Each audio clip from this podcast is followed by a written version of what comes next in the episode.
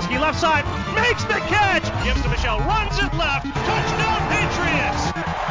And the Patriots have won their sixth Super Bowl title. Champions!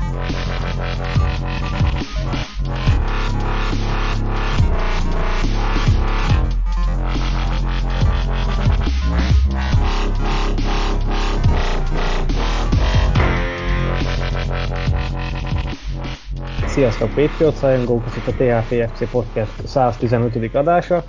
és ez az adás egy picikét különleges, mert hogy két olyan beszélgető társam lesz a, a podcast során, akik még a, a pets.hu nem szerepeltek,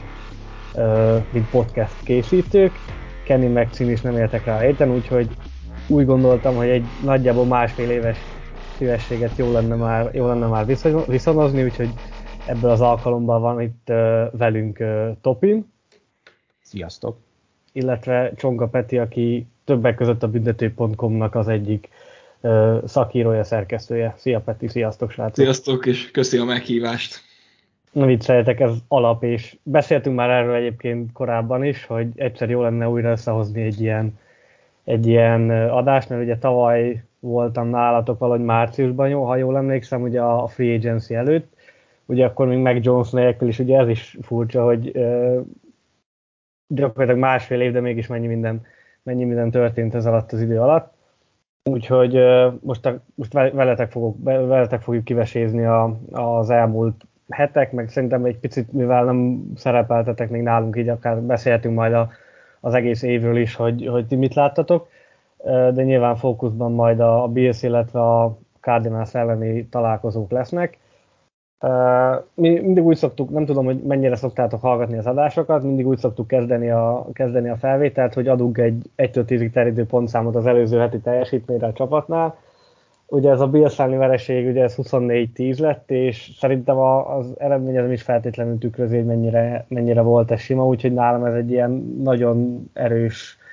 hármas, de mondjuk, ha gyenge négy, de nem, marad, maradok az erős hármasnál, ti hogy értékelitek ezt a szám, vagy ezt a, ezt a mérkőzést? Szerintem ugyanek között, a kettő között vacilálnék én is, és én is inkább a, a három felé hajlok, mert hogy papíron nem olyan nagy ez a különbség, de hogy azért, aki megnézi itt ezeket a, megnézte ezt a meccset, az szerintem elég világosan látta, hogy itt osztálykülönbség volt a két csapat között. Uh, és, és mondjuk semmiképp nem, tehát hogyha mondjuk úgy kaptunk volna ki, mint mondjuk a Lions, hogy legalább meccsben vagyunk velük, akkor, akkor az, uh, az mindjárt egy magasabb értéket érdemelt volna a szememben, de, de erre így, és azokra a lábon lövésekre, amiket ismét elkövettünk, nehéz egy hármasnál jobbat adni. Én sajnos hármas sem tudok, bár mindig azt a hozzám szólást kapom, hogy rózsaszín szemüvegbe szemlélem az eseményeket. Most én egy nagyon nagy jó indulattal elkövetett kettest tudok adni, és ennek igazából az oldalvonal melletti ténykedésünk, meg az egész heti felkészülésünk is az oka, mert amit a pályán látunk a játékosoktól, az mindig ennek az okozata, amit az előtte lévő héten összehozunk, és bár korán játszottunk a, héten, de azért volt ideje a csapatnak a, a Minnesota meccs után ugyanúgy egy hét rendelkezésünkre állt. Borzalmasan elégedetlen voltam avval, a, avval az edzői hozzáállással, amit, amit alkalmazni próbáltunk, és, és ezért én nem, nem, nem tudok jobb osztályzatot adni most. Ami szerintem mi is gyakran beszéltünk már a, a szezon során, illetve, illetve a ti podcastetekben is hallottam még a, a legutolsó, azt hiszem, az valahogy a Cleveland elleni, elleni meccs környékén vettétek föl, ha jól emlékszek, hogy, hogy olyan furcsa, és nekem ez a, a leg, leginkább megfog, vagy leginkább találó szó erre a szezon, olyan furcsa, megfoghatatlan, mert egyszer ott van például a, a Vikings elleni, ahol Vikings elleni találkozó, ahol azért nyilván az ellenfél minősége, és ugye sosem lehet figyelmen kívül hagyni, de, de ott egy teljesen, nekem úgy tűnt, nyilván laikusként valamennyire kívülállóként, hogy, hogy egy olyan gameplant raktunk össze, ami nyilván egyrészt működött, működött, és ugye meghatározza, hogy az ember hogy érzi, de hogy volt abban ráció, amit, amit próbáltunk csinálni, és nekem most meg pont az hiányzott, hogy, hogy nem. Tehát megint visszatértünk oda, ahol mondjuk a, a Colts meg a Jets elleni mérkőzéseken voltunk, hogy, hogy kicsit kilátástalan volt az, hogy igazából, igazából mit akarunk csinálni, és ez, a, ez az up and down, ugye ez a hullámzás, ez, ez, ez nekem borzasztó frusztráló, és szerintem ha az NFL vagy a Patriot szurkolók többségének viselem az álláspontját, akkor nekik is ez lenne, hogy, hogy igazából nem tudjuk megtalálni azt a, azt a középutat, azt az arany középutat, amin el tudnánk lavírozni, és majd erről fogunk szerintem később is beszélni, de én itt egyértelműen a, az edzőistáb, ugye Topin, te is mondtad, hogy, hogy nem, nem volt olyan a gameplan, ami meg lehet követni, de nekem a, a BSA az, az nagyon tetszett, és látszott, hogy tényleg egy, egy nagyon jó kitalált gameplan, egy nagyon jó végrehajtott gameplan, és ennek egy, az eredménye meg egy nagyon sima, nagyon sima győzelem lett az ő oldalukról. Ti ezt hogy látjátok? Petti reagálsz, vagy mondjam? Ö, hát átengedem most neked, kezdte a... Én, én azért vagyok nagyon bosszus ebből a szempontból, mert ahogy, ahogy te is mondod, Ákos, hogy, hogy vannak olyan mérkőzések, amit jól fogunk meg. És, és azt gondolom, hogy az azért történhet meg, mert azt alkalmazzuk, ami, ami komfortos ennek a játékos állománynak. Muszáj nézni a falnak az összetételét, nem lehet megkerülni, gyakorlatilag a, a liga alján vagyunk engedett nyomásba, ez, a, ez az online ebben a formában nem jó. Persze beszélhetünk arról, hogy most itt ez a coaching eredménye, hiszen talán az elmúlt öt évben 11-13. hely volt a legrosszabb helyezése a támadó falunknak, most meg 31. helyen vagyunk.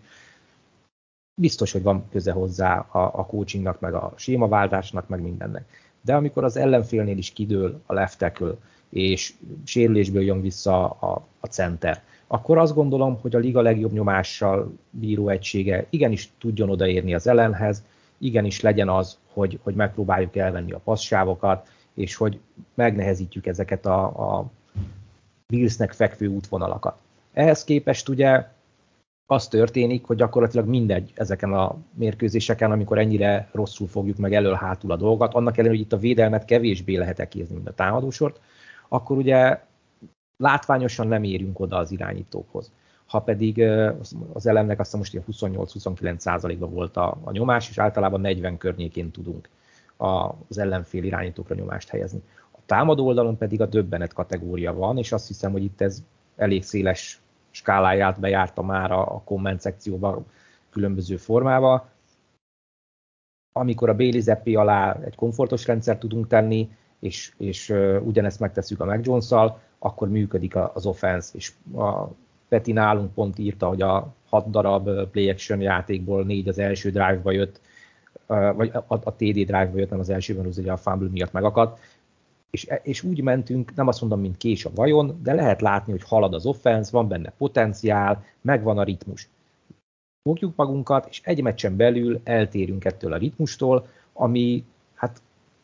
teljesen tönkre is vágja az egész folyamatot. És én tudom, hogy a Peti készül nálunk egy írással erről, úgyhogy lehet, hogy már van valami olyan anyaga, amivel hatékonyan elő tud állni, de szerintem az, az botrányos, hogy, hogy nincs összhangban a, a falunknak a, te, a hatékonysága, a passzjáték útvonalaival, és, és az első kísérleteken rendre megakasztjuk már az egész drive-okat, mert ugye jelen formájában ez a csapat alkalmatlan arra, hogy folyamatosan harmadik és hosszú oldjon meg.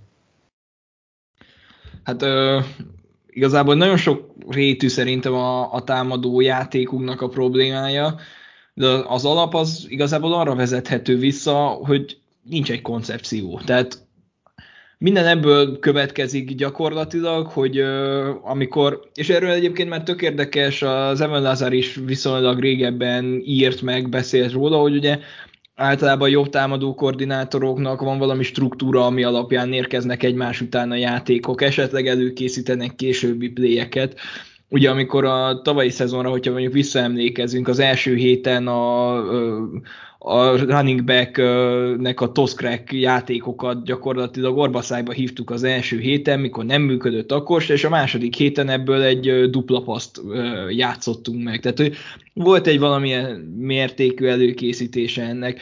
Itt meg gyakorlatilag így egymásra vannak halmozva a playek, most éppen ez jön, akkor most jöjjön ez, ó, itt van erre, emlékszek, ez tetszett az edzésen, próbáljuk meg ezt is, tehát mint hogy ilyen adhok jelleggel ö, épülnének egymásra. És kicsit egyébként ezeknek a kidolgozottsága is ilyen, hogy, hogy mint hogy egy ilyen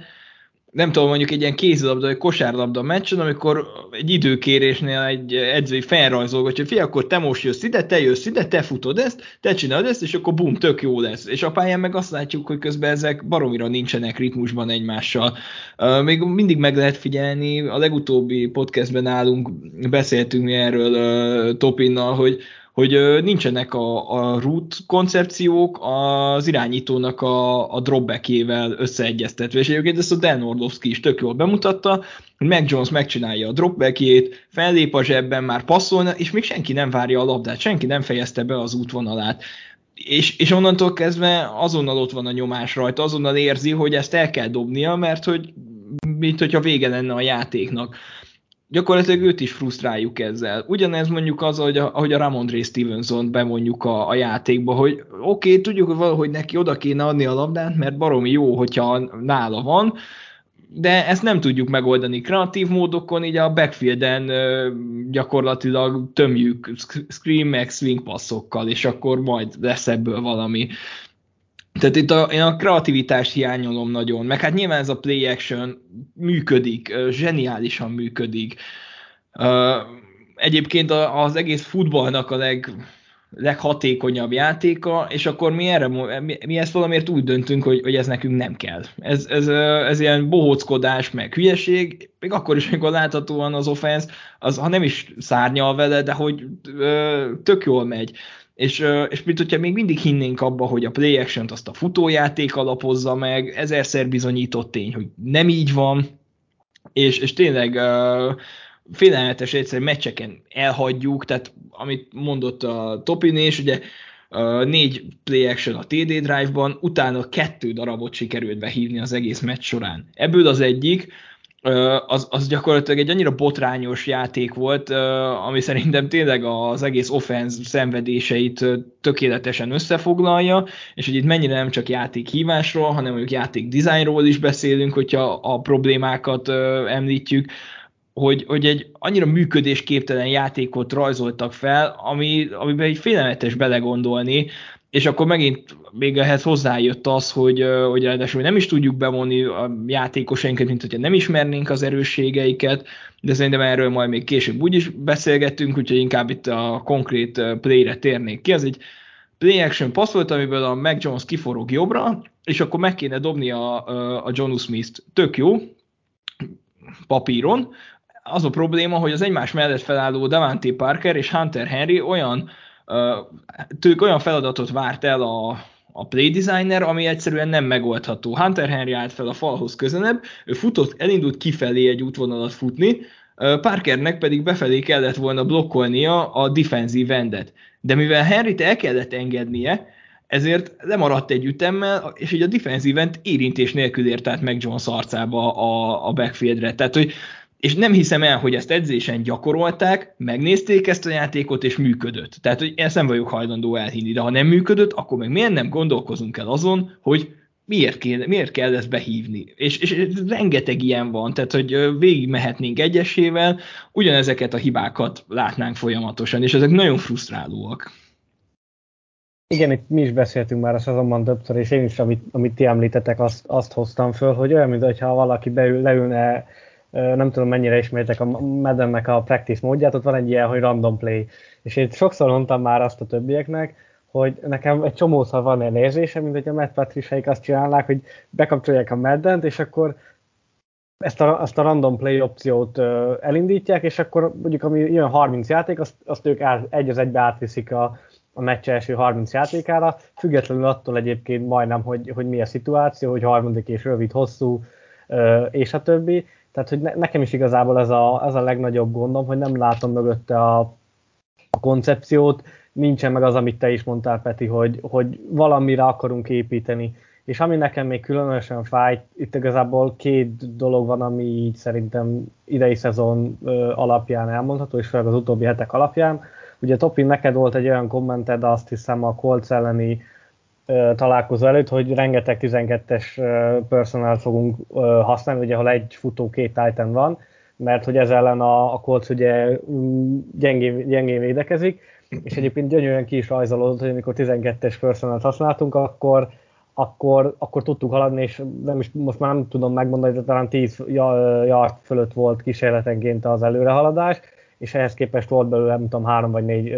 játék összesen. A másik ugye meg a, a play action, ami, ami azért is furcsa, mert ugye, mert ugye működik, tehát nem arról van szó, hogy, hogy nem működik, vagy csak ritkán működik, hanem gyakorlatilag nagyon jól működik, és ennek ellenére hagyjuk el a, hagyjuk el a, a meccs közben is teljesen indokolatlanul, amikor, amikor látjuk, hogy működik, és az egy dolog, hogy elhagyjuk, a másik dolog, hogy nem is próbálunk meg hozzá visszatérni. Tehát azt még nagyjából el tudnám fogadni, hogy kipróbálunk valami mást, és akkor ha nem működik, akkor jó, akkor, akkor tér, és akkor visszatérünk ahhoz, ami, ami meg működött. De hogy nem, azt elraktuk, lejátszottuk azt a pár play action amit kellett, és akkor berakjuk a fiókba, majd a következő héten megint előveszünk, és megint játszunk belőle, nem tudom, 5-6 játékot, és a többi, a többi 30 passzjátéknál mondjuk meg, meg mennek a, mennek a úgymond sima, sima játékok, és gyakorlatilag ki, ki is kanyarodhatunk oda, hogy ez kinek a legrosszabb, kint csapódik le gyakorlatilag az egész, meg Johnson, akinek hát ugye van az a sophomore slump kifejezés, ugye, ami a másodéves játékosok gyengélkedésére használják, nem csak az NFL-ben, de a, a többi, többi major ligában is, és nyilván a, amellett nem lehet elmenni szó nélkül, és az nyilván magától értetődő, hogy Jonesnak az idei szezonja az gyengébb, mint a, mint a tavalyi. Ez nyilván sokokra visszavezethető, de azt gondolom, hogy a legfontosabb, hogy, hogy a környezet sem olyan, amiben ő ki tudna teljesedni, mert tavaly volt mellette egy Josh McDaniels, idén meg van mellette egy Matt Patricia, meg egy Joe Judge, Joe Judge és azért itt a kontraszt az szerintem mm, igencsak, igencsak éles határvonallal meghúzható. Egyébként nyilván a, a Mac Johnson csapódik le ez, és hát egy fiatal irányító fejlődésének az, ami jelenleg zajlik támadó oldalon nálunk, az semmiképpen sem tesz jót. De, de hogy egyébként az a durva, hogy, hogy nem csak rajta látszódik egy ilyen visszaesés, hogyha végignézünk, akkor igazából Meyersen és Stevensonon kívül mindenki egészen brutális uh, lejtmenetben van.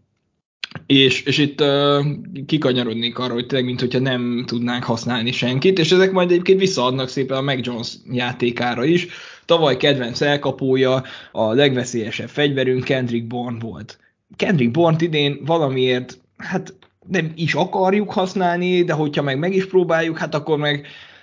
az tényleg ilyen mindenféle kínok között ö, próbáljuk valahogy eljuttatni hozzá a labdát. Hát tavaly a Josh McDaniels gyakorlatilag tömte őt labdával, és annyira jól nézett ki a, Burn, hogy mindenkinek az volt a benyomása a szezon után, meg megnéztünk mondjuk minden ö, ilyen underlying statisztikát, mindenből az jött ki, hogy a Patriots offense-nek azt kell csinálni, hogy Kendrick Bourne még több módon bevonni a játékba, és jött Matt Patricia, és azt mondta, hogy nem, nem, ő nem kell ide nekünk.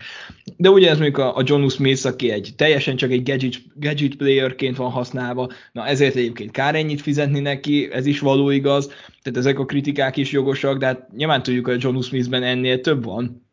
mint hogy egy-egy Titan screen meg egy-egy futást megkap a backfieldről, aztán csókolom, és a Hunter Henry a másik ilyen, aki szintén borzasztóan visszaesett, az elkapásban talán még nem is annyira, de hogy a, a számai azok egészen borzasztók, mondjuk a PFF értékelései blokkolás biztos, hogy gyengébbek, vagy ha nem, akkor, akkor nem tudom miért, nem, nem azok, ezt nem néztem meg, de a tépen egyértelműen látszik, hogy hogy, hogy ott rosszabbul teljesít, ennek is baromi egyszerű oka van, Hunter Henryvel uh, defenzív endeket blokkoltatunk. Senki nem érti, hogy miért, soha nem csinálta, soha nem volt benne jó, mint hogyha ránéztek volna, hogy igen, itt van egy nagy darab csávó, nagyjából olyan felépítése, mint a Gronkowski, akkor biztos jó lesz ebben is. Ugyanúgy, mint a Gronkowski. De hát a Hunter Henry világ életében inkább egy move titan volt, aki a Travis Kelsey sokkal közelebb állt, és még nézzük meg, mit csinál az Andy Reid, Travis Kelsey-vel, hát eszébe nem jutna defensív endet blokkoltatni vele. És ezek az összhatások egyébként szerintem tök jól, hát tök jól, hát lecsapódnak meg Johnson, tehát hogy nyilván azért még nincsen azon a szinten, hogy ő ezeket elbírja. Tehát ezekkel neki, hogyha meg kell küzdenie, akkor biztos, hogy nem fog fejlődni, maximum visszafelé. És akkor még tényleg ott van az, hogy egy ilyen totál ritmustalan offenszben kell neki dolgoznia, nem bízik már a támadó falában, ami egyébként megint csak teljesen érthető és, és logikus az, az ő szemszögéből nézve megsérült, az se segített rajta, ráadásul ott az a Bailey is baromkodás a, a Bersz ellen valószínű, hogy szintén nem tett feltétlenül jót neki, és egyébként az látszik rajta, hogy egyre frusztráltabb, tehát ott az a kifakadása arra, hogy ő érezte a meccs közben ugye a, a quick game-et, tehát ezt a gyors, rövid passzos játékot kritizálta, ami egyébként a gameplanünk is volt, hát megint más kérdés, hogy egy ilyen uh, gyors passzos, elkapás utáni yardos uh, gameplanbe hogy nem fér bele Burn és uh, John Smith, de, de hogy, hogy nem véletlenül kritizálta ő ezt, uh, szerette volna a mélyebb passzokat, szeretett volna valami agresszívabb offenszt, és uh, ennek ennyire lekorlátozta ő gyakorlatilag az edzői stáb, egy nem működő dologba belekényszerítette, ami meg nyilvánvalóan hétről hétre egyre frusztráltabbá fogja tenni, és, és a fejlődésének semmiképp nem tesz jót. Tehát nem gondolom, hogy ez alapján, az év alapján kellene majd megítélni a, a Mac Jones-t, hogy akkor ő most milyen irányító is. Mac Jones kapcsán én már összevesztem mindenkivel az év során, akivel lehetett mindenféle felületen, de tartom a, azt, hogy egy, egy teljesen mindegy, milyen irányító legyen az Goat, vagy egy Aaron Rodgers, vagy egy Russell Wilson, teljesen mindegy, micsoda, ha nem segítik a körülmények, és, és valami olyan ritmustalan dologba kényszerül bele, ami, ami nem az ő sajátja, legyen ez akár a playkóból fakadóan, vagy a gameplanből, vagy, a, vagy a, a nyomásból fakadóan, akkor nem tud olyan teljesítményt hozni. Ez szerintem ebbe az évben rajzolódik ki ebben a ligában a, a legjobban, de még a Chargers is mondhattuk volna, ahol adás előtt már azért beszélgettünk pár mondatot, és hogy itt azért a Lombardi sem feltétlenül arról lesz uh, híres, hogy, hogy Herbertnek olyan nagyon segítene, és az, és az előnyeire építene. És pont ez a probléma, ez a szívfájdalmam nekem, hogy amíg uh, Josh McDaniels tavaly arra tudott építeni, ami, amire kellett, tehát hogy egy újonc irányítónak adja meg a komfortot, adja meg azokat az útvonalakat, azokat a döntési helyzeteket, amikor önbizalmat tud belőle nyerni, és a következő dobásba is önbizalomban teligen tud beleállni, és ugye ezért kritizáltuk is Jones-t, hogy a, a dobási távolságok a, a célpontoknál viszonylag rövidek, nem várja meg, hogy kiforják magukat a mélyebb útvonalak, de az volt a feladata. Idén pedig olyan feladatokat adunk neki, amit nem is lehet megoldani ilyen fal mögött, és olyan időzítéssel, amivel dolgozunk. Ugye mi többször beszéltünk már a road spacingről is, tehát amikor két játékosunk olyan útvonalon van, hogy gyakorlatilag egymást fedezik ezek az útvonalak, és az egyiktől a másik megdobhatatlan, addig nem nagyon tudjuk az irányítót hibáztatni amiatt, hogy, hogy benyeljük a szekket. A, a tépen elég sokszor látszik, hogy Csóri Jonesnak tényleg nem nagyon van kinek dobni a labdát, és, és ez azért bosszantó, mert, mert ebben a mostani offense garnitúrában sokkal több van, mint ami kijött belőle. Uh, és még a Jones védelmében annyit, hogy a Packersnél ugye beállt Jordan Lava múltkor, mikor a Zero Rogers megsérült, és parádéssal jól teljesített, nyilván ott is milyen meglepetés elkezdtek play actionből dobálni, ugye egy jó futó csapatnak az még nagyobb fegyvere, egyébként nem kell hozzá jó futás, de hogyha egy nagyon jó futó csapatról beszélünk, akkor ugye még könnyebb dolga van. Jimmy Garoppolo nem véletlenül tudta Super Bowlig vezetni a, a 49ers, hiszen az egyik legjobban dolgozó irányító play actionből a ligában. Annak ellenére, hogy nem egy klasszis játékosról beszél. De ott van például a Detroit Lionsnál a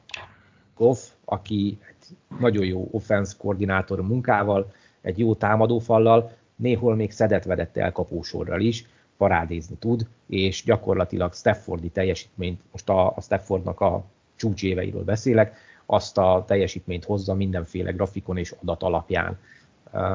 És e, gyakorlatilag mindegyik játékos lehet szidni az egyik évbe, majd a másik évbe földbe állni vele akkor is, hogyha 200 milliót vágnak hozzá, vagy 250 milliót.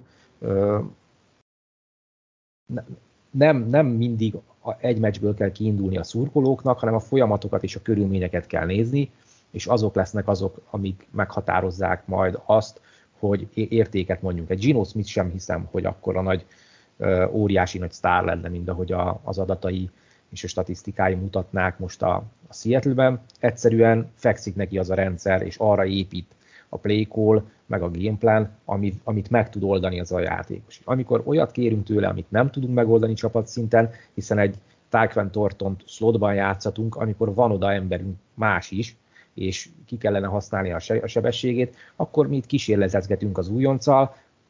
abban az időszakban, amikor vért izzadunk egy first down Akkor én nem kísérleteznék senkivel, hanem, hanem azt csinálnám, amit tudok. És a Patriotsra ez volt jellemző, vagy 20 évig, hogy volt egy vagy két olyan dolog, amit üzembiztosan tudtunk csinálni, meg volt a mismatch, és akkor azt toltuk le az ellenfél torkán. Most meg kijövünk az egyik, ja, még egy gondolat elejéig elkanyarodok, hogy az első héten kettő darab play action pass volt, már akkor nyöszörögtünk ezen, második héten lett öt. Az ember látja a fejlődési vonalat, Belicsakék elmondták, hogy a sokat viccelő csapatok ellen nincs hozzáadott értéke a play actionnek, a védelmi hívásokat, védelmi mozgásokat nem fogja megváltoztatni. Mi ezt elhittük, és az, mert miért ne tennénk, és azt gondoltuk, hogy oké, okay, mennyivel jobb lesz ez az év, hogy a védelmi oldalról fogjuk megközelíteni ezeket a, a felállásokat, és majd exploitálni, kihasználni tudjuk ezeket a, az okosságainkat. Hát odáig jutottunk, hogy ö,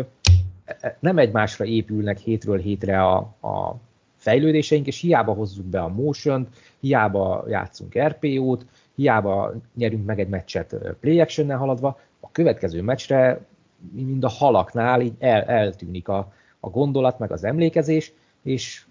nem tudom melyik filmben van, de ez 5 másodperces ton vagyok, hogy Hello, szia ton vagyok. Tehát, hogy kb. így Patriciánál is ez lehet, hogy a következő play hívásnál már nem tudja, hogy mi volt előtte, vagy hogy melyik meccsen van,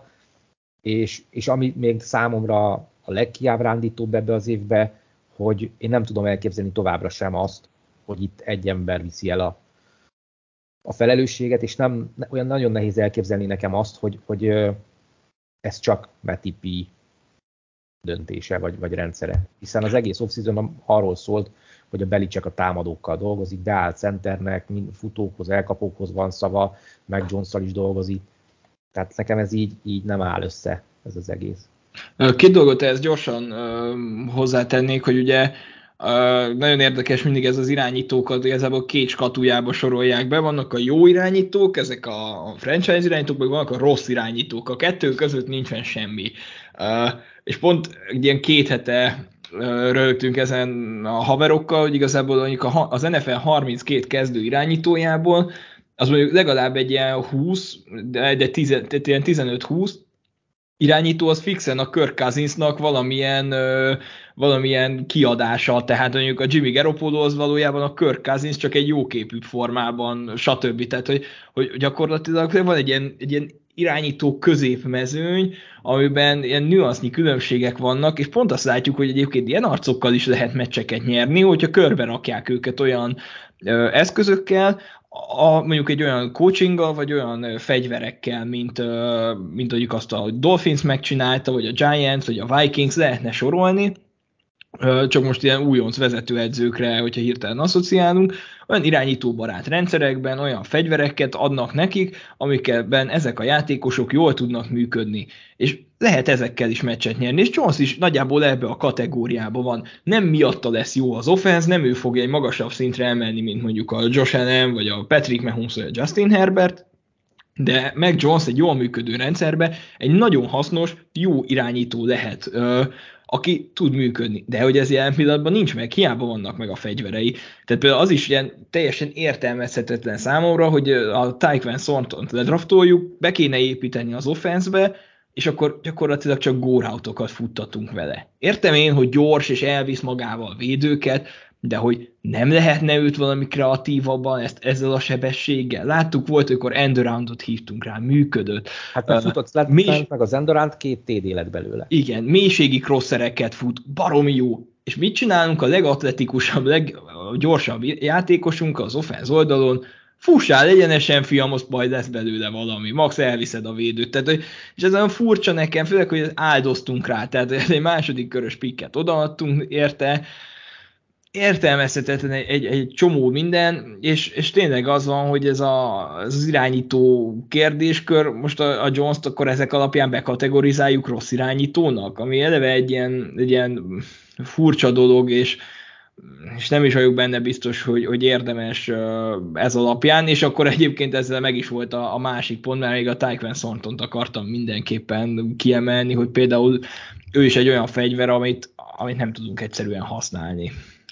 még mielőtt Ákos tovább viszed a fonalat, én annyit tennék ehhez hozzá, hogy a, a Jordan Love-nál felmerült ugye, hogy alig van minta, és akkor, hogy most mi lesz, lehet, hogy kezdeni kéne, mert elúszott a szezon, hogy megtudják, hogy oda kell leadni neki a nagy szerződést, Rogers után ő viszi el tovább a bulit. Az volt a nyilatkozat a Green Bay vezetők részéről, ők már láttak mindent Jordan Lávról, semmi extra nem kell ahhoz, hogy ők ezt megtudják, nem kell ez a pályán lenni, ők már pontosan tudják, hogy meg kell leadni neki az ötödik éves opciót, vagy nem. És ez az, amit én mindig mondok a Mac Jonesnál. Mi látjuk a pályán. A pályán az már egy körülményekkel, tehát ott már van ellenfél, van az ellenfél részéről egy felkészülés, vannak szituációk, amiket meg kell oldani, van nekünk egy játéktervünk, ami az edzőkön múlik, azt már Jones majd maximum csak működtetni tudja, de elrontani nagyon nem. És ezért vagyok mindig vitába emberekkel, hogy van egy nagyon nagy mintánk a tavalyi évéről, láttuk, hogy mi az az alap, amit ő biztosan üzemképesen tud működtetni, hogyha az erőségeiről van építve. Ezt lehetne folyamatosan növelni, és ez is lett volna szerintem az idei évnek igazából a, az ugródeszkája, hogy ezekkel a célpontokkal, amiket adtunk neki, vagy hoztunk neki, ugye a Devante Parker és a Torton, a, maradt a, a Bird meg a Meyers, és még ott van a két Titan is, tehát hogy, hogy ennek az offenznek szintet kellett volna lépni. És hogy ennek nyilván ez egy óriási kapufa lett ez az irány, amerre mentünk, de, de hogy önmagában Jonesról az edzéseken sokkal többet tudnak meg az edzők, hiszen az lesz a fontos, hogy a filmrumban mit tud mondani, mit vesz észre, hogy az edzésen milyen dolgokat tud végrehajtani, mert olyan nagyon ritkán lesz, hogy az edzésen nem tudod megcsinálni, de kimész a pályára, és akkor majd védőkkel, százszázalékos sebességgel a nyakadon, úgyhogy meg akarnak ölni közbe, akkor meg majd megoldod. Az lesz a nagyon ritka. De ha edzésen valaki százból százszor megoldja, és a meccsen a kettőből kettőször nem sikerül, de a szurkoló csak ezt látja, az nem azt jelenti, hogy ez egy rossz játékos, mert az edzők pontosan tudják, hogy ezt meg tudja oldani. És majd a nagy mintán, meg jó körülmények között sikerülni is fog. Nekem csak egy dolog ugrott be így, ami amúgy abszolút egyetértek, tehát hogy nagyjából én is hasonlóan látom ezeket a, ezeket a dolgokat, amiket elmondtok, hogy itt picit, a, amit Peti mondott arra visszautalva, hogy meg, meg a kreativitás hiánya, hogy közben meg ott van egy olyan Marcus Jones, akiről mindenki ódákat zeng szerintem a külföldi sajtóban, meg, meg többek között én is, mert én már tavaly is nagyon, vagyis hát idén tavasszal, amikor ugye jelentkezett a draftra, akkor nem tudom, szerintem az összes mock draftomban benne volt, hogy őt őt el kell hozni, mert, mert ő, ő brutál jó lehet. De hát pici. És igen, köz, közben ott van, hogy, közben ott van, hogy basszus, még annyi kreativitás meg csak van, hogy fel tudtuk egy ilyen screen passra küldeni, még nyilván nem azt mondom, hogy úgy full jó, és ott ugye eldölt, hogy, hogy TD lesz, mert kellett hozzá az ő sebessége, az, hogy, hogy ott kicsit a, a védők is, én azt gondolom, hogy hibáztak, de hogy, hogy basszus, ha tudunk ilyen játékokat hívni, ami nyilván megvolt az, hogy, hogy gyakorlatilag odáig fel volt építve, és, és gyakorlatilag ez, ez volt a kifutása a dolgoknak. Hogyha ezt meg tudjuk csinálni jones akkor mondjuk a többi játékosok, és most mondhatnánk Thornton, de gyakorlatilag szerintem bármelyik másik támadó játékost lehetne mondani, Bordról elkezdve Smith-en át, stb., hogy akkor ez a kreativitás, ami valamilyen szinten azért mégiscsak meg kell, hogy legyen akkor az edzői stábban, és most direkt nem Matt Patriciát mondok, mert nyilván abban, egyet, abban is egyetértünk, hogy az egész edzői stábnak a, a, az a, nem mondom, hogy alkalmatlanságát, inkább azt mondom, hogy hibáját mutatja, hogy, hogy, hogy nem tudjuk azt a, azt a teljesítményt nyújtani, és olyan a, olyan a gameplan, meg olyan a coaching, amilyen. Tehát itt el lehetne kezdeni Bill Belichicktől elkezdve sorolni a neveket, hogy ezért kik felelősek de hogy, hogy nekem ez a furcsa, hogy amit már az előbb is mondtam, hogyha valami működik, akkor attól utána eltérünk. Most nyilván nem azt mondom, hogy minden második passz legyen Marcus Jonesnak egy screen pass, mert nyilván nem. Csak hogyha ezeket a, a pici, apró dolgokat meg tudjuk fogni, és, és tudjuk így használni, akkor áll igazából szerintem a, a mezei szurkoló értetlenül, hogy basszus, hát mégis látjuk, hogy igen, hogy van rá példa, de mégsem használjuk eléggé, és amikor meg igazán kéne, akkor meg nagyon elvétve használunk, használunk olyan játékokat, ami, aminek megvan a, az értelme, és most itt tegyük fel, hogy egy harmadik és rövidre nem egyszer, meg nem kétszer volt hosszú passz behívva, amikor nem működik a, nem működik a, a támadósor, és pont az lenne a lényeg, hogy kicsit haladjunk, és a rövid yardos játék úgy, hogy működött, a hosszú nem, és egy harmadik és nem tudom, kettőre beívunk egy, ö, most csak például akár mondjuk Tortonra egy, egy górautot, nem tudom, hogy volt-e ilyen a szezonban, csak mondom példaként. Tehát, hogy nekem ez, ez, ez még ami igazából fájó, hogy, hogy így, így el-eldugva ott vannak ezek a, ezek a puzzle csak valamikor, amikor így az egészet összerakod, akkor jössz rá, hogy a, a puzzle-nek a gyakorlatilag két, mondjuk a száz darabos puzzle-nek a két darabja van jó helyen, és az összes többi meg, meg szerteszít, és még az sincs, hogy legalább a keret megvan, és akkor abba kéne csak belerakni a, a, a részeket, hanem így gyakorlatilag össze-vissza, ahogy, ahogy éppen, ahogy éppen leesett a földre, és nekem mondom még egyszer igazából ez a fájó, hogy, hogy amit ti is mondtok, hogy igazából megvannak azok a játékosok, akikkel tavaly tudtunk haladni, és nem gondolnám, hogy az idei csapat gyengébb lenne feltétlenül, mint a tavalyi, de mégis azt mondom, hogy, hogy valahogy meg a pályán abszolút nem ez tükröződik, hanem olyan, mint hogyha, mint hogyha visszafejlődtük volna. Hát sőt, egyébként arról lehetne vitatkozni, hogy ez egy jobb offense, mint a, a tavalyi. Tehát, hogyha csak a, csak a, a benne levő játékosokat megnézzük,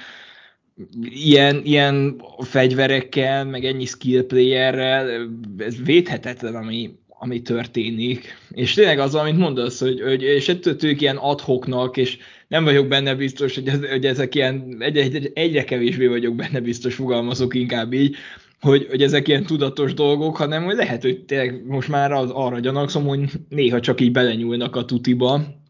mert hogy, hogy egyszerűen nem értem, tehát hogy mindenki tudta, hogy a Marcus Jones egyébként a, a Houstonban játszott az offenszben is, egészen ügyes rootrunner volt, jók a kezei, és akkor a 13. héten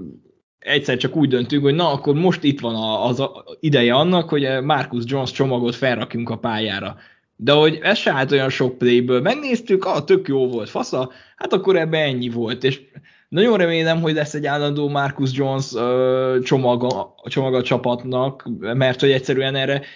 szükség lenne, és egy olyan szintű playmaker, akit megint csak padon ültetni,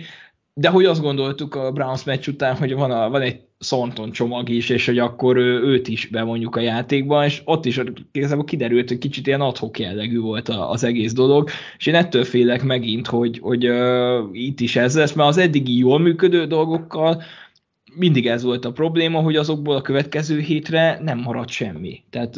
Sőt, hát ha már itt csomagokról beszélünk, ott volt a full house felállás a két titan a backfielden,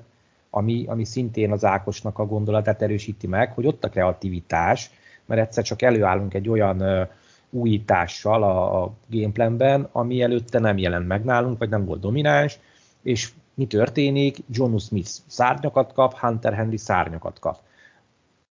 következő meccsen nem látunk belőle semmit. Akkor egyszer kitaláljuk, hogy akkor legyen hat elkapás plusz a Devante Parkernél, utána két meccsig nem nézünk felé. Tehát számomra ez a legnagyobb kérdés, hogy sőt, Jacobi Meyers felállt uh, egyszer QB Sneakhez. Uh, a negyedik és egynél, vagy harmadik és egynél, nem tudom pontosan. Tehát, hogy vannak olyan dolgok, amikor azt mondod, hogy igen, itt valaki leült, és tervezett valamit, ami, tehát nem az van, hogy, hogy elővett egy csomó már használt papírt, vagy nézzük már meg, hogy itt milyen pléjek voltak korábban az NFL-be, hanem valaki leült oda, és gondolkodott, és lett eredménye, ami a pályán meg működik. És utána az én gondolkodásomtól ellentétesen olyan dolgok történnek, amik nem működnek. Tehát ha ha most a Medönt mondta Ákos példának, én amikor medönözök, és mondjuk vérre megy a küzdelem, azokat a pléjeket hívom be, amiket meg tudok oldani, vagy üzembiztosnak tűnöm. Nem vagyok egy nagy expert a medönbe, a 20 ujjas kisgyerekek elvernek, mert én csak két ujjammal tudom nyomogatni, meg le kell néznem néha, hogy melyik gombbal tudok passzolni, meg nem tudom, de, de a lényeg, hogy amit tudok üzembiztosan, azt csinálom. És ebből a gondolatból táplálkoznék a, a playcallunknál is, hogy ha működik a play action, akkor addig csinálom, amíg az földbe nem áll. És nem az van, hogy oké, okay, működik, megnéztem, tök jó, akkor megint álljunk vissza shotgunba, és vertikálisan tüzeljünk. Tehát számomra ez, ez inkább a, a fura, hogy ott van a kreativitás, meg olyan edzők vannak, akik, akik letettek már, tehát a judge is le lehet szólni, hogy támadó oldalon nem csinált semmit, de azért egy ST, tehát egy speciális egység éléről oda kerülni egy head coach pozícióba, az, az nem úgy működik, hogy valaki felébredt reggel, az kihúzta a nevét. Hát ott is olyan szintű tervezéseknek kell megtörténni, hogy valaki egy jó spec tímet összerakjon, és az működőképes legyen. Annyira finom tervezésre van szükség, hogy a, a judge is a szakma csúcsa ebbe a ligába. Oké, okay, hogy nem feltétlenül támad oldalon, de, hogy, de hogyha ezek leülnek, amit mi tudunk, az biztos, hogy tudják ők is. Akkor miért nem tudják? Tehát számomra ez a legnagyobb kérdőjel vagy hogy miért nem csinálják, mert tudni nyilván tudják. Nekem csak még egy dolog így, a, amit, amit mondtok azzal kapcsolatban, hogy, hogy ez a bosszúság tényleg, hogy, hogy amit te is mondasz, Topi, ne, egyszerűen nem tudod elképzelni, hogy ennyi agy összeül, és ennyi tudás, és ennyi tapasztalat, és nem tudják azt megcsinálni, hogy mondjuk 50x snapre, most nagyjából annyi az átlag, most csak mondtam egy számot, 50-60 snapnyi támadó játékra, összerakni egy, egy olyan gameplant, aminek mondjuk a legalább a három negyede az, az olyan pontosan megtervezett, hogy, hogy nagy százalékkal bejön, és akkor a maradék 25 százalék az, az maradhat, hogy a, amik picit necces, neccesebb szituációk, meg, meg nem úgy sültem, meg nem olyan a kivitelezés, és a többi, de hogy itt ez az arány, ez nem az, hogy fordított, hanem szerintem még lentebb van azoknak az aránya, azoknak a játékoknak az aránya, amik tű pontosan ülnek, és, és hatalmas százalék meg az a, az a játékoknak, ami nem ül, és ahogy ti is mondtátok, hogy csak kicsit a, a meccsre is utaljak, hogy, hogy adjuk oda a Stevensonnak, és akkor majd ő megoldja, de hát nyilván ő se bírja el azt, hogyha nem tudom, a snappek 99,5%-ában fönn van a pályán, és gyakorlatilag nem tudom, 20 labdaérítése van a, a meccsen, mert, mert egyszerűen ő is elfárad, és amíg mondjuk a, a harris való duója ö, jól működött, és azért ők rendesen ki tudták egészíteni egymást, és ezért is leszek majd fú, nagyon kíváncsi az off hogy, hogy ott mi lesz, hogy nyilván azért annak ellenére, látjuk, hogy stevenson lehet terhelni, mert mind a földön, mind a levegőben ő azért szépen tudja adokat szerezni, a passzblokja is fejlődött, tehát hogy ő ezekben abszolút, abszolút uh, használható, és hogyha választani kell, szerintem ezt is mondtam már többször, akkor, akkor nyilván szerintem az edzőstáb is egyre inkább mellette rakja le a, a voksát. Nyilván ebben benne van az is, hogy Harrisnek le fog járni a szerződése, és én nem vagyok róla meggyőződve, hogy neki mi fogjuk adni a, a következő szerződést, és így nyilván inkább próbálunk a, a jövő emberére építeni, de hogy ha Stevenson nem bírja el minden meccsen, mert látjuk, látjuk, hogy azért nyilván ő sem bírja el, és nem is várható el, hogy minden meccsen elbírja azt a terhet, amit gyakorlatilag ilyen egy személyes támadógépezetként kéne neki megoldania, akkor amit az ő személyére tudunk szabni, és ami ott nagyjából működik, és itt megint felhozhatom azt a két tájtendes felállást, hogy amikor felálltak gyakorlatilag ilyen négyszögbe, a, vagy rombuszba, hogy az irányító két tájtent futó, azt hiszem, ha jól, talán az a Jets elleni hazai meccs volt, aminél, aminél nagyon jól működött, de nem, bocs, lehet, hogy, lehet, hogy a Colts elleni, talán a Colts elleni találkozó volt,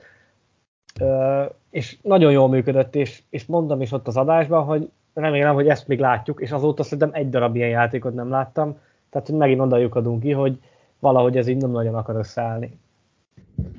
Nem, és egyébként ami még nagyon nem áll össze, az a, az a red zone offense. Tehát, hogyha van olyan, ami szörnyen működik, és arra egyébként az a durva, hogy egyáltalán nincs is válaszunk a, a szezon kezdete óta. Tehát, hogy ott, ott ö, olyan koncepcionális gondok vannak, amikre nehéz mit mondani, eleve ritkán jutunk el odáig, a második, vagy két csapat van mögöttünk csak, a Denver és a Carolina. Tudott kevesebbszer a red zone-ba jutni, hát a hatékonyságunk meg nekünk is egészen borzasztó, a Denverrel holt versenyben vagyunk ebben utolsóak. Tehát, hogy a red zone támadásainknak kicsit több mint egyharmadából születik TD,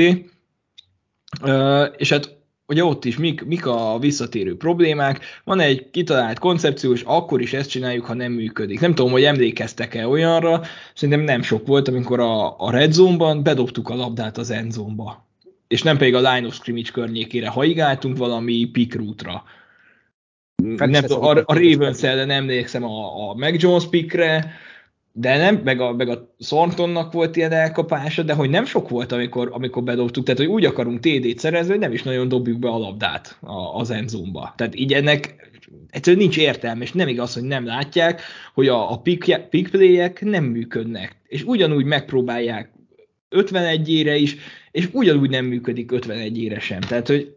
és erre nem tudok mit mondani, hogy, hogy ez hogy lehet az, hogy aki ott, ott áll a pálya mellett, az nem látja, hogy ez, ez nem működött az előbb se. Hányadik héten szereztünk utoljára touchdown a vörös zónába? Tudjátok-e? Nem a nyolcadik, kilencedik? Szerintem a, a blokkolt punt a Colts ellen. Kilencedik hét, nem tudom, hogy az. Szerintem az volt. Én az a, igen, akkor valószínűleg az az. Kilencedik hét óta a vörös zónába hatszor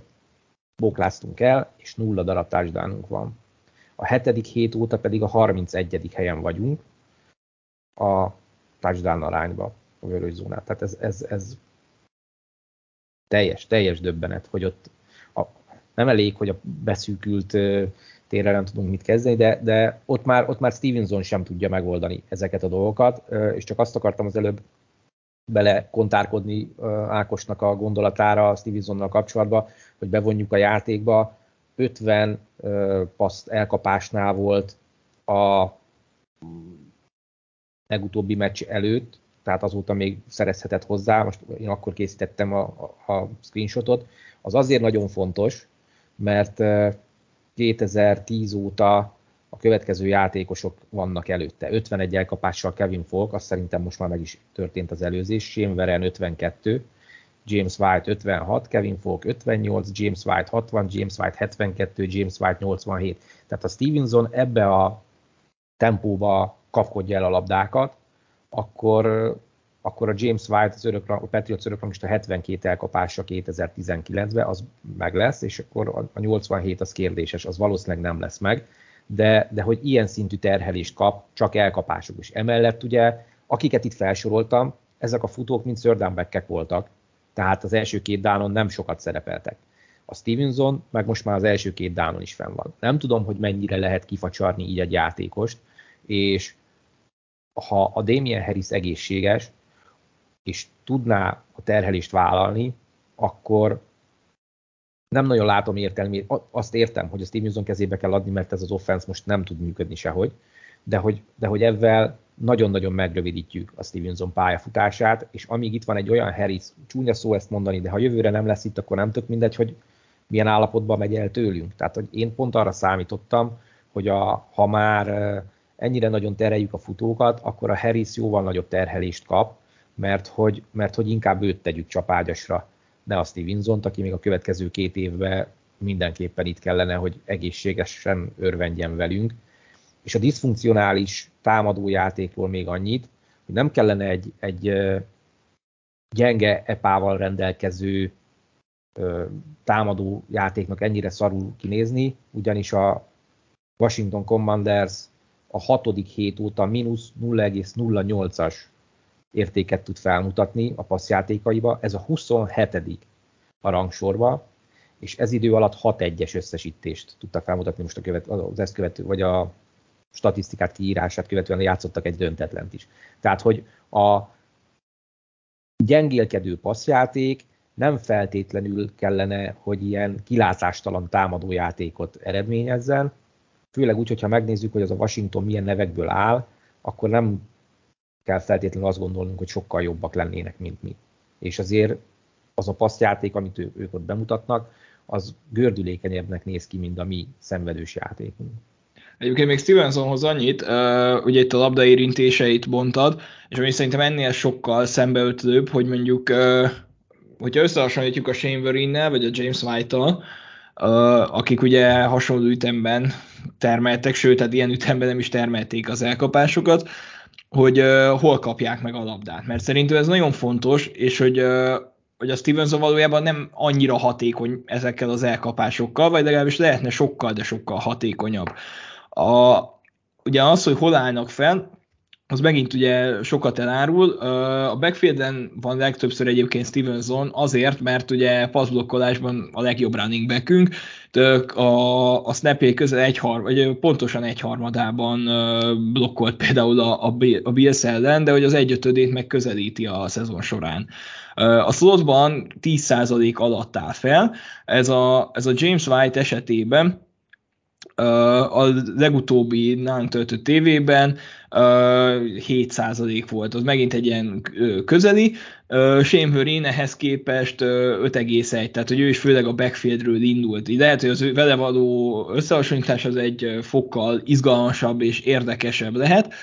és akkor az átlagos passzmélység, hogy hol kapják a labdát. Ramondre Stevensonnak idén ö, átlagban ö, mínusz 0,3 yarda passzmélysége, ahol megkapja a labdát. Magyarul folyamatosan a line of scrimmage környékén. Ez James White-nak a, a karrierje során egyetlen egy alkalommal volt ö, ennél, bocsánat, két alkalommal volt ennél rosszabb, az újon szezonjában szerintem azt nem érdemes nagyon figyelembe venni, mert alig volt pályán, és a 2020-as Cam Newtonos évben mínusz 0,6%-kal amikor ugye hát tudjuk, hogy milyen elkapó sor rohangált a, a pályán, tehát a Demier Bird volt az XL kapunk gyakorlatilag. Akkor hozott ennél rosszabb számokkal, vagy ennél rövidebb elkapásokat a James White. A Shane Vereennek, hát ott, ott nálunk pedig nem volt ilyen de karrierje során se volt az, hogy ennyire mélyen kapta volna meg folyamatosan a labdát. Még a 2014-es szezonban, akkor 2,8 volt, az volt a nálunk eltöltött időszak alatt a leg, legkisebb átlagos passzmélység előtte 3,6, meg 4,3. És elhasználjuk, szétveretjük a backfielden gyakorlatilag. Hát főleg úgy, hogy, hogy az első szerelési kísérlet is mínusz yardon már Igen. ott van Stevensonon. Tehát a legtöbb, le, legtöbb broken tackle azt a running back között az ő nevéhez köthető. Hát, tehát egy egészen hihetetlen ez egyébként, és hogy ezt egyébként, hogy mi támasztja alá, 383 elkapott yardja van, ebből 431-et szerzett az elkapás után. Tehát nekem nincs az a bajom, hogy a Stevensot vonjuk be a játékba, de könyörgöm, legalább valami, nem tudom, valami, valami nagyon egyszerű angle útvonalat futtassunk vele, vagy, vagy nem tudom, tehát hogy legyen már valami haszna, és ne 4-5 yardokért veressük agyon a csapat egyik legveszélyesebb támadó fegyverét, mert ez, ez így tényleg pazarlás. Picit szerintem térjünk át a, a védelemre, mert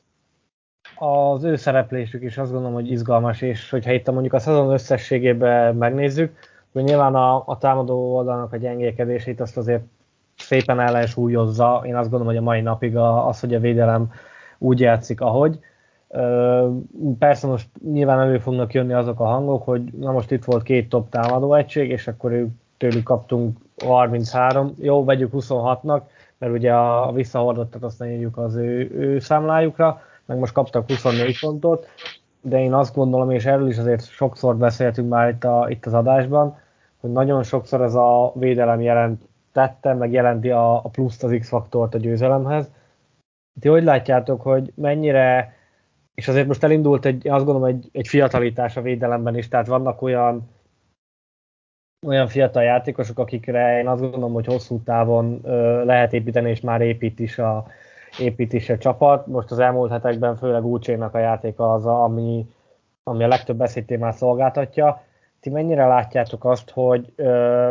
hogy mondjuk egy, egy jó szezon teljesítménnyel, ahol nyilván majd valahogy el kell osztani a, a matekot, és ki kell, ki kell számolni, hogy hova akarunk igazából pénzt áldozni, de én azt gondolom, hogy a secondary is, és főleg a cornerback, de, de nem, de, még, bocs, rosszul mondom, én ide veszem a safety-t is, tehát hogy szerintem a secondary-be megvannak azok a játékosok, akik, akik mondjuk a következő két évben is itt lesznek, és, és én a secondary-től egyre, vagy egyre kevésbé félek, tehát az gyakorlatilag az a, az a, az a poszt, aminél mindig elmondjuk, hogy jó, baj lesz, baj lesz, baj lesz, aztán valahogy mégis az edzéstáb ezeket a általunk vélt problémákat megoldja, és olyan, olyan teljesítmény a játékosoktól, ami, ami nyilván nagy segítség a, a front seven is, de hogy ti mennyire érzitek ezt a, ezt a védelmet olyannak, aki mondjuk két-három éves táblatban ezt a mondjuk top 5-ös defense és most nyilván itt az engedett, pont, engedett pontokba, vagy engedett pontokra gondolok, hogy, hogy meg tudja ezt tartani, hogy, hogy ez a top 5, top 8 ez, ez meglegyen, amire egy azt gondolom, hogy egy közepes, vagy egy picit jobb támadójátékkal a playoff az, az nyilván alapvetésnek kellene, hogy legyen. Én abszolút látom, tehát én, én azt gondolom, hogy ez a védelem teljes mértékben rendben van, és, és attól, mert hogy most a Vikings ellen 26 pontot kaptak, vagy a, vagy a, a Bills ellen úgy tűnt, hogy, hogy nem tudjuk megállítani a, a, a haladását az ellenfélnek, ebben mindig benne van az is, hogy meg kell nézni, milyen elkapások történtek. A Kirk Cousins kb. életemeccsét játszott ellenünk, Justin Jeffersonnak volt talán három olyan elkapása, ami, ami a, annak ellenére, hogy nála mondjuk ez alap, normál esetben abból nincs elkapás, és, és a Bills ellen is volt egy olyan ö, opciónk a, a, a védelembe, hogy csak a nagy játékot kerüljük el mindenféleképpen, ezért benne volt az, hogy a folyamatos haladást nem fogjuk tudni megtörni. De én azt gondolom, hogy a, a Devin McCourtit, hogyha sikerül pótolni, akkor, akkor az a secondary az teljes mértékben rendben lesz. A három Jones az, az eléggé stabil alapot kell, hogy adjon a cornerback sorba, és a, ha Bármor, Christian Bármor visszajön, akkor szerintem a front seven is rendben lesz.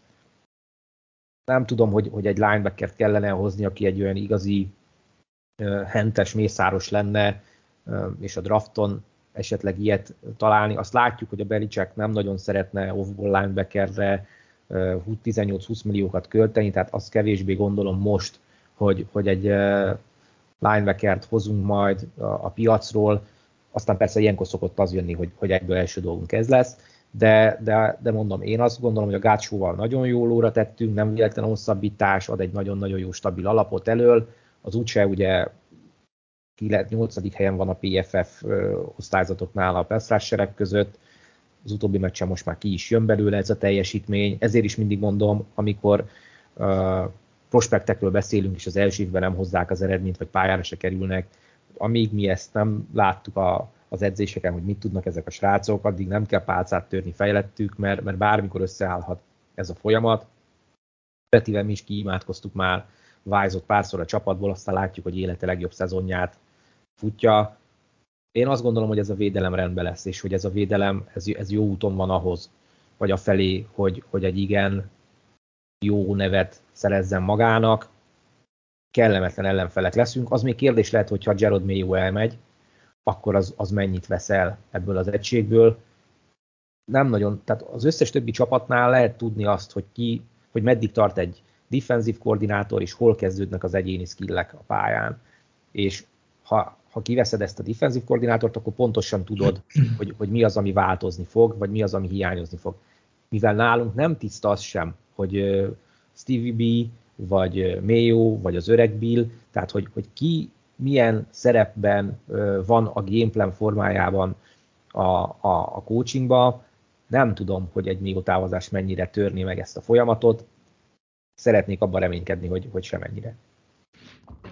Mm, és abszolút belelátom, hogy ha nem is feltétlenül elit lehet ez a védelem, hogy fent tudja tartani ezt a hogy elit számokat tud hozni, de hogy egy nagyon-nagyon jó védelmünk van, és persze itt is megvannak a gyengeségek, de igazából, hogy nem a 86-os Bearsről, vagy a, vagy a Steel Curtain Steelersről beszélünk, minden defense-nek lesznek olyan tulajdonságai, ahol támadható. Uh, Ugye most rá kéne mutatni egyetlen egy posztra, ahol azt mondom, hogy úgy kicsit hiány van, és mondjuk uh, problémás, akkor akkor talán én is az off-ball linebacker környékén kutakodnék, de igazából ott se látok feltétlenül olyan, olyan óriási tátongó lyukakat. Tényleg a secondary, ahogy Ákos is említette, az, az parádés, és ott azért nagy bajok szerintem nem lesznek, amíg tényleg nem olyan Niemandokkal állunk fel, mint mondjuk a 2011-es szezonban, ahol ahol tényleg már a Julian Edelmannek meg a Matthew Slaternek kellett egy idő után beállnia, de hát még ők is jobbak voltak, mint az eredeti cornerbackjeink, mert azért ott, amíg van egy kis talent, addig a, az, azért a Belicek secondary akkor mindig jól működnek, amikor legalább egy minimális tehetség van benne. Szerintem az egyik legjobb secondary edző, vagy defensív back edző a liga történetében is. Kicsit olyan, mint a, mint a Pete Carroll, ő is hasonló kaliber tehát ott se látok gondot, és tényleg az, az, hogy elkezdtek közben azért beérni játékosok. A Kyle Duggar alapemberré vált, a, a, a Josh Uche végre hozza azt a Peszrás potenciált, ami miatt uh, mi annyira kedveltük, vagy legalábbis én, nekem nagy kedvencem volt. Jó futás ellen persze még a mai napig sem annyira elit, de közben meg egy egészen robbanékony edge rusher, aki helyenként a játék stílusával Von Millerre emlékeztet, ami egyébként nem is véletlenül, ugye a Von Millernek a Peszrás táborában készült a, már a tavalyi szezon előtt is, meg talán az idei szezon előtt is, és most már annyit hozzátesz passz ellen, hogy igazából együtt lehet élni azzal, amit rajta futás ellen veszítünk, és egyébként ez a folyamatosan növekvő számain is meglátszik, és most már tényleg úgy néz ki, hogy végre végre hozza azt a potenciált, ami benne van. Szóval szerintem ez a defense, ez valóban egy ilyen top 5 és top 10 között van valahol a ligában. Ugye nyilván ezt mindig nagyon nehéz megítélni, mert azért, hogy milyen offenzek ellen játszik egy védelem, az nagyon sokat befolyásol a számain és a mutatóin, így azért nagyon gyakran vannak, vannak ilyen túlteljesítések, vagy ami a számok alapján sokkal jobbnak tűnik valamelyik defense, mint amilyen valójában. Nálunk szerintem egyébként ilyen jellegű probléma nem áll fent, mert mondjuk teg, amit beszéltük, vagy amit mondtatok ti is, ugye Justin Jefferson olyan elkapásokat csinált meg, amit mondjuk rajta kívül még van tíz ember a ligában, aki, aki konzisztensen meg tud csinálni. Nyilván őt, meg Stefan Diggs-et nem fogod tudni kivenni a játékból. Lehet akármennyire jó védelem, őket nem fogod tudni lenullázni, mert jönnek és meg fogják csinálni ugyanúgy a játékokat. És azért tegyük hozzá azt is, hogy a BS ellen egy nagyon indisponált uh, védelmünk volt, ahol azért kijött az, hogy, hogy betegség uh, hullám sodort vég, sodorta végig a, az öltözőt, mert hogy gyakorlatilag a Jonathan Jones olyan hibákat követett el, amik abszolút nem jellemzőek rá, uh, voltak ilyen mentál, mentális blokkok, amikor így, így valaki teljesen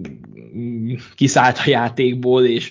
és, és nem figyelt, és szerintem ez a ez azért jelentősen hozzájárult ehhez, és ennek ellenére nem volt egy ilyen gyalázatosan rossz teljesítmény, amire tényleg azt kell, kellene mondani, hogy vállalhatatlan. Úgyhogy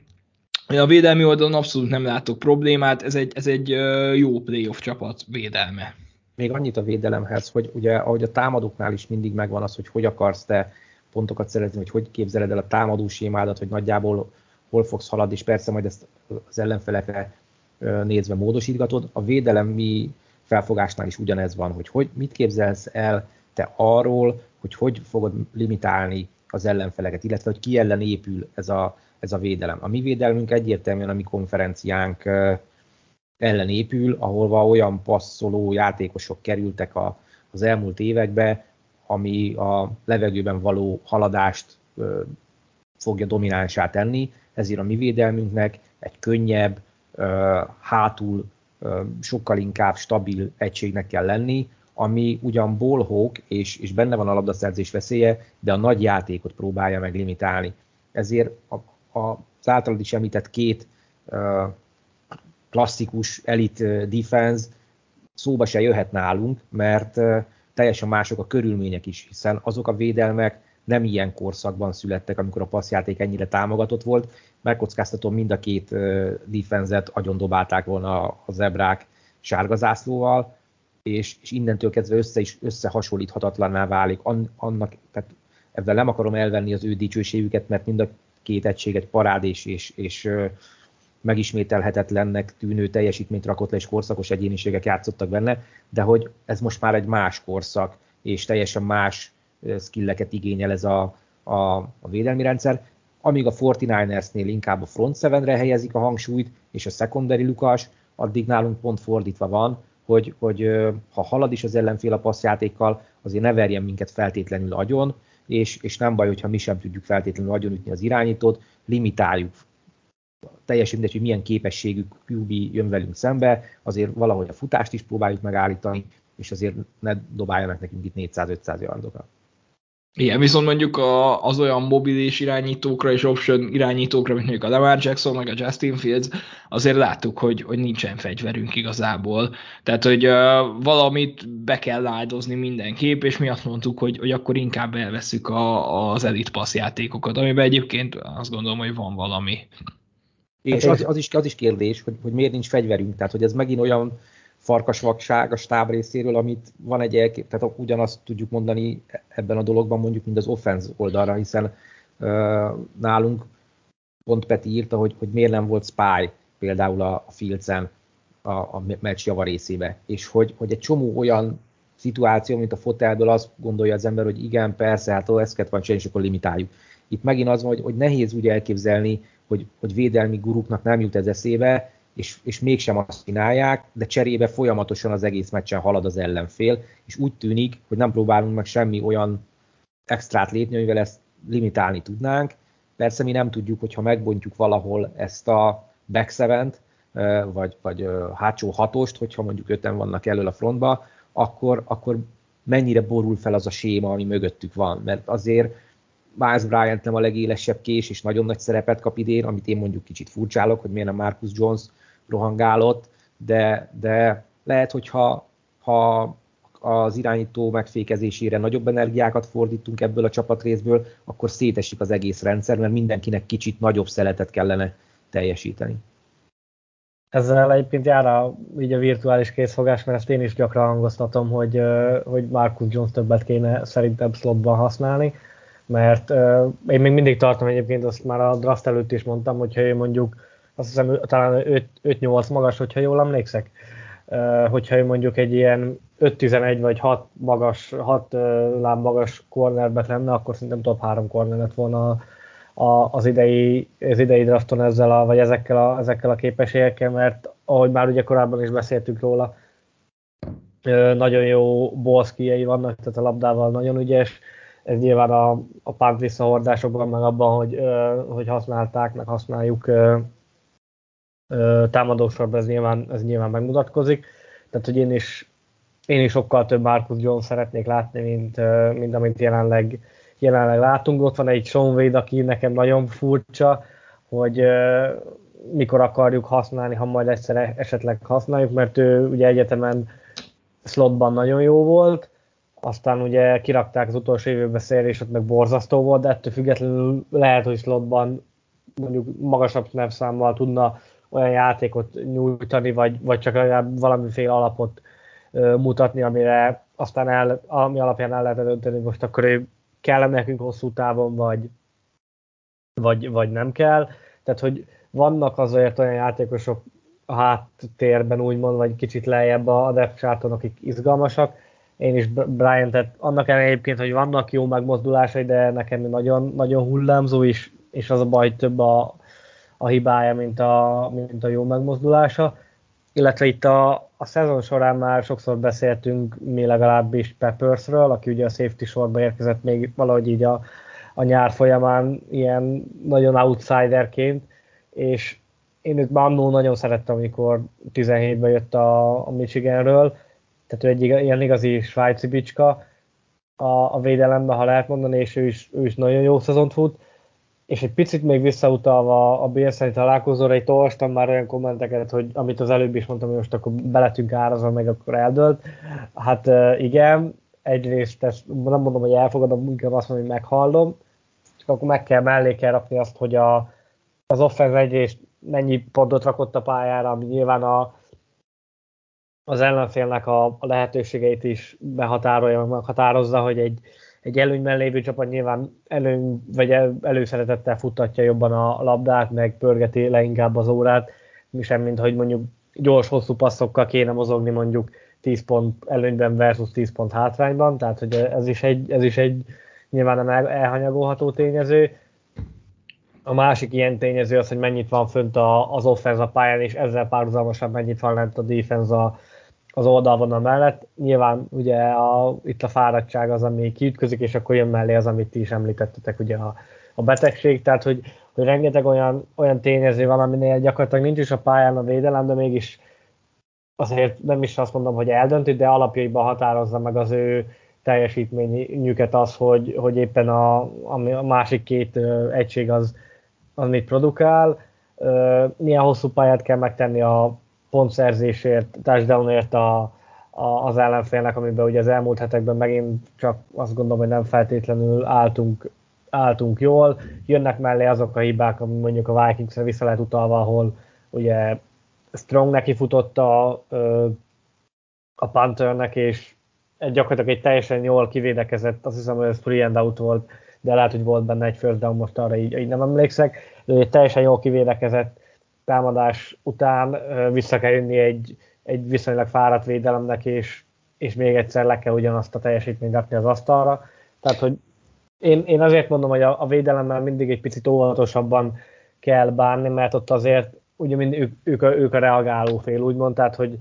ott, nyilván ott is lehet tervezni, és megvannak azok a tendenciák, amik az edzők is figyelnek, de hogy ö, alapból azt elvárni, hogy a védelem minden körülmény minden körülménytől eltekintve elit szintet és mondjuk 10 pontot engedjen a, az ellenfélnek, az, az nyilván vállalhatatlan, és ezt, ezt kérem is, hogy aki esetleg így gondolja, az, az olvasson elemzéseket, akár magyar, akár külföldi oldalakon, vagy, vagy gondolja végig, mert, mert nyilvánvaló az, hogy ez, ez, ez egy uh, ilyen struc effektus, hogy, hogy azt gondoljuk, hogy ez így működik. Jaj, de jó, hogy mondtad ezt, a, ezt, hogy mindig reaktív, mert azonnal eszembe jutott a Vikings elleni meccs, tehát az már a harmadik vagy a negyedik negyedben volt, amikor a Kevin O'Connell egy tökéletes játékot hívott, ami cover van védelmünk ellen, ahol döntési kényszerbe hozta a Devin McCourtit, és akkor felmerült az a kérdés, hogy a, az Adam Sealerre vagy a Justin Jeffersonra kell segítsen be, és két mélységi crosser útvonalat futottak, ahol ahogy keresztezték egymást, azzal már volt egy lépésnyi előnyük, és igazából gyakorlatilag biztos volt, hogy a Kirk Cousins ezt meg fogja tudni dobni, vagy hogy ott lesz neki a, a lehetőség. És hogy most akkor ez a játék ez beáraszta a védelmünket, vagy egy zseniális hívás volt a Kevin O'Connell-től? Mert szerintem inkább az utóbbi, hogy talált egy olyan fegyvert, ami tökéletesen működött az adott védelmi hívás ellen. És hogy, hogy tehát hogy reagál a védelem, egyszer megégették őket ezzel, oké, okay, akkor erre mit tudunk csinálni, hogyha megint ez fog történni. És, és szerintem ezért nem is lehet elvárni azt, hogy nullázzunk, meg, meg 10 ponton tartsunk olyan támadósorokat, ahol, ahol tényleg ilyen offenz zsenik dolgoznak, mert hogy ezt, ezt semmelyik másik védelem nem tudja megcsinálni. Egyszer-egyszer esetleg, de hogy mutasson nekem valaki egy olyan defense, amely konzisztensen képes uh, 10-20 pontokon tartani maximum egy, egy Bills vagy egy, vagy egy Vikings támadósort. Még könyörű még a, még a Jets ellen is, akiknek tényleg a, a védelmük azért egészen jól néz ki az utóbbi időben, gyakorlatilag gond nélkül ment végig a, a Vikings, és, és tényleg, amit mondtál is egyébként az, hogy, hogy, hogy uh, ugye azt is figyelembe kell venni, hogy mennyi idő alatt adja vissza az offense mondjuk a labdát, tehát a Bills ellenedben nem segítettek, és ezért én sem szeretem ezt a, ezt a beárazza védekedést, mert hogy, hogy az nem árazta be, amikor a top 10-es offenzű Lions-t lenulláztuk, tehát az, az nem volt ugyanolyan beárazás, csak amikor, amikor mondjuk 30 pont környékén kapunk egy, egy elit offense-től. Most mondjuk a Vikings az feltétlenül nem is, nem is egy elit offense, de mindig bennük van az, hogy, fel tudnak pakolni rengeteg pontot, azért, mert van egy, egy remek offenzív koordinátoruk, egy, egy elit elkapóval, de ők a BSD meg abszolút az van, hogy ők, ők is, hogy ők meg, ők meg a liga krémjébe tartoznak, tehát hogy ellenük 24 pontot kapni, azt gondolom, hogy nem szégyen. Igen, meg a körülmények nagyon fontosak itt is, tehát hogy, hogy hogy alakul egy mérkőzés, mérkőzés közben mennyit kell váltani az ellenfélnek a, a saját maga legjobb játékához képest, hiszen a, nagyon sokan mondták a Vikings meccs után, hogy jó a Dallas meg, hogy agyonverte őket. Tehát egy teljesen más meccs volt, az Okanelnek teljesen mást kellett hívni, amikor már nem tudsz futni, nem tudsz a play menni, hiszen villámgyorsan három társadalán hátrányba kerültek, a Dallas örült volna neki a legjobban, hogyha Dalvin Cookkal futkorásznak csak ott a minnesota és soha nem lejár a meccs, mire lőtávolba kerülnek. Tehát, hogy egy csomó olyan körülmény van, ami, ami az előzetes játékterveket keresztül húzza, illetve van ez a szurkolói attitűd, hogy mindent a saját csapat szempontjából vizsgálunk, ami amellett, hogy mondjuk nyilván egy szurkolói attitűd, és ezért elfogadható, önmagában meg nagyon káros dolog, és akkor itt nem csak a védelmet, hanem a támadó oldalt is lehet mondani. Történik egy jó átadás, elkap, Hunter Handy touchdown szerez, 40 yardos, most nem tudom, hogy ki ellen, összeesett az ellenfél védője, és micsoda támadó játék. Valójában hibázott az ellenfélnek a védelme, nem kicsit, hanem nagyot, és lett belőle egy nagy touchdown. Gyakorlatilag egy sima mezei 10 yardos játék lett behívva, amiből körülmények folyamányaként touchdown lett. Ha ugyanez a mi játékosunkkal tört, ugyanez a touchdown lesz, csak mi kapjuk, legyen az a Jalen Weddle touchdown a Miami ellen, akkor meg milyen üzé, birkák a mi embereink, az is egy ugyanúgy 8-10 yardos játék volt, csak a Dagger rosszák beérkezett, és touchdown kaptunk belőle. Tehát, hogy, hogy ez a beárazás is ilyen, meg a, meg a, a, a siker a támadó oldalon. Tehát mindig, mindig a saját játékosunk vagy a nagyon rossz, mert, mert nem tudta odadobni, nem tudta elkapni. Nincs az, hogy a védő óriási bravúrt mutatott be, vagy hatalmas játékot. Ha a mi játékosunk csinálja, akkor persze hatalmas játék, de ha nem csinálja meg, akkor egy béna. És, és ugyanez van a másik oldalon is, hogy beárasztak minket, ha meg megcsináltuk, az meg a norma, ne azt várjuk el. És, és szerintem itt, itt téved el értékítéletben nagyon sok szurkoló, hogy nem azt veszi alapul, ami a pályán valójában történik, hogy egy játék bizony touchdownnal is végződhet, akár szerencsével is, akár jó kivitelezés miatt, amit nem lehet egyszerűen levédekezni, és meghiúsulhat abból is a legjobb kivitelezés is, hogy egy földön túli bravúrral épp megakadályozzák a, a sikeres előrehaladást. És itt én ebbe érzem azt, hogy nem konzekvensek a szurkolók, hanem habitusuktól függően inkább ilyen saját szemmel néző habitusba vagy attitűdbe helyezkednek át, hogy amit mi csinálunk, az mindig nagyon jó, vagy, vagy, vagy nagyon rossz, attól függően, hogy épp melyik felén vagyunk a libikókának. Igen, nekem volt is egy, szerintem nem is egy emberrel ezzel kapcsolatban egy, hát nevezzük vitának, vagy, vagy eszmecserének. Ugye én, nekem volt egy ilyen benyögésem egyszer már szinte másfél éve nagyjából, szerintem a tavalyi szezon elején valahogy, ahol egy negyedik és egyet nem sikerült levédekezni, és én ott mondtam, hogy, és volt, aki egyetértett velem, volt, aki nem, hogy ha egy jó támadó koordinátor, egy jól összerakott negyedik és egyet hív, negyedik és egy, egy, egy olyan játékot hív, ami működik, akkor gyakorlatilag, ha nincs az a védelem, ami, hogyha jól van, tehát tökéletesen van végrehajtva a játék, akkor ott meg tudja állítani. Pont abból, amit ugye beszéltünk, hogy ugye reagálni kell, és hogy tényleg olyan gyakorlatilag 90 centi nagyjából az egy yard, tehát hogy nem, nem lehet egyszerűen lereagálni azt, ami történik. Nyilván itt megint külön lehet választani azt, hogy valaki mennyire nézi szurkolói szemmel, meg mennyire nézi szurkolói per szakértői, meg szakértői szemmel, és én igazából tényleg csak azt emelném ki, hogy próbáljunk, és ezt egyébként mindig el szoktam mondani az adásokban is, amikor Kenékkel beszélgetünk, hogy próbáljunk egy picit a, a szurkolóból kijönni, és, és objektíven, és nyilván nagyon nehéz, mert, mert mi, mi is mindannyian nyilván a, a New Englandnek szurkolunk, és, és talán azért is vagyunk kicsit kritikusabbak a, a, a petszel kapcsolatban, ami egyrészt mondom, nyilván azt szeretnénk, hogy, hogy minél több győzelem legyen, de nem szabad elmenni azok mellett a dolgok mellett sem, amik meg van egy ellenfél is a pályán, ugye, ahogy leginkább szoktuk mondani, tehát hogy nem, nem 11 Patriots játékos játsza ezt a, ezt a játékot egyszer a pályán, hanem van ott 11 ellenfél is, akik meg nyilván próbálnak reagálni, és, és megoldani azokat a szituációkat, és, és lezavarni a védelmet a pályán, vagy lezavarni a támadósort a pályáról, meg megvenni a, a mi védelmünket. Tehát, hogy én, én ezért is mondom azt, hogy picit mindig, ha, ha valami működik a mi oldalunkon, akkor azt olyan természetesnek vesszük, ugyanit is mondtok, ha meg nem működik, akkor meg, akkor meg nem nézzük meg azt, hogy, hogy miért nem működött, hanem egyből, hogy hát pedig ez nem működött, és, és hogy ez rossz, és erre mondjuk talán leginkább ilyen szerintem meghatás példa az a, ez a középre futás, ugye itt nagyon sokan nagyon sokan Josh McDaniels sajátjának tekintettek, aztán hogy, hogy nem, Josh McDaniels már Las Vegasban van, de azért a középső futások még mindig a, a gameplan jelentő, vagy gameplanben benne vannak, és, és nem tűntek el teljesen a, a repertoárból. És, és, és Josh Jacobs meg halad vele a síratot. Igen. Igen. Meg egyébként mi is, tehát, hogy nyilván csak amikor nem működik, az sokkal inkább... Hát az, az látványos, az látványosabb, hogy, van belőle, hogy, igen. Hogy, ne, hogy nem működik, vagy, vagy negatív yard. Uh, amikor meg működik, és akkor most megint hozhatom fel a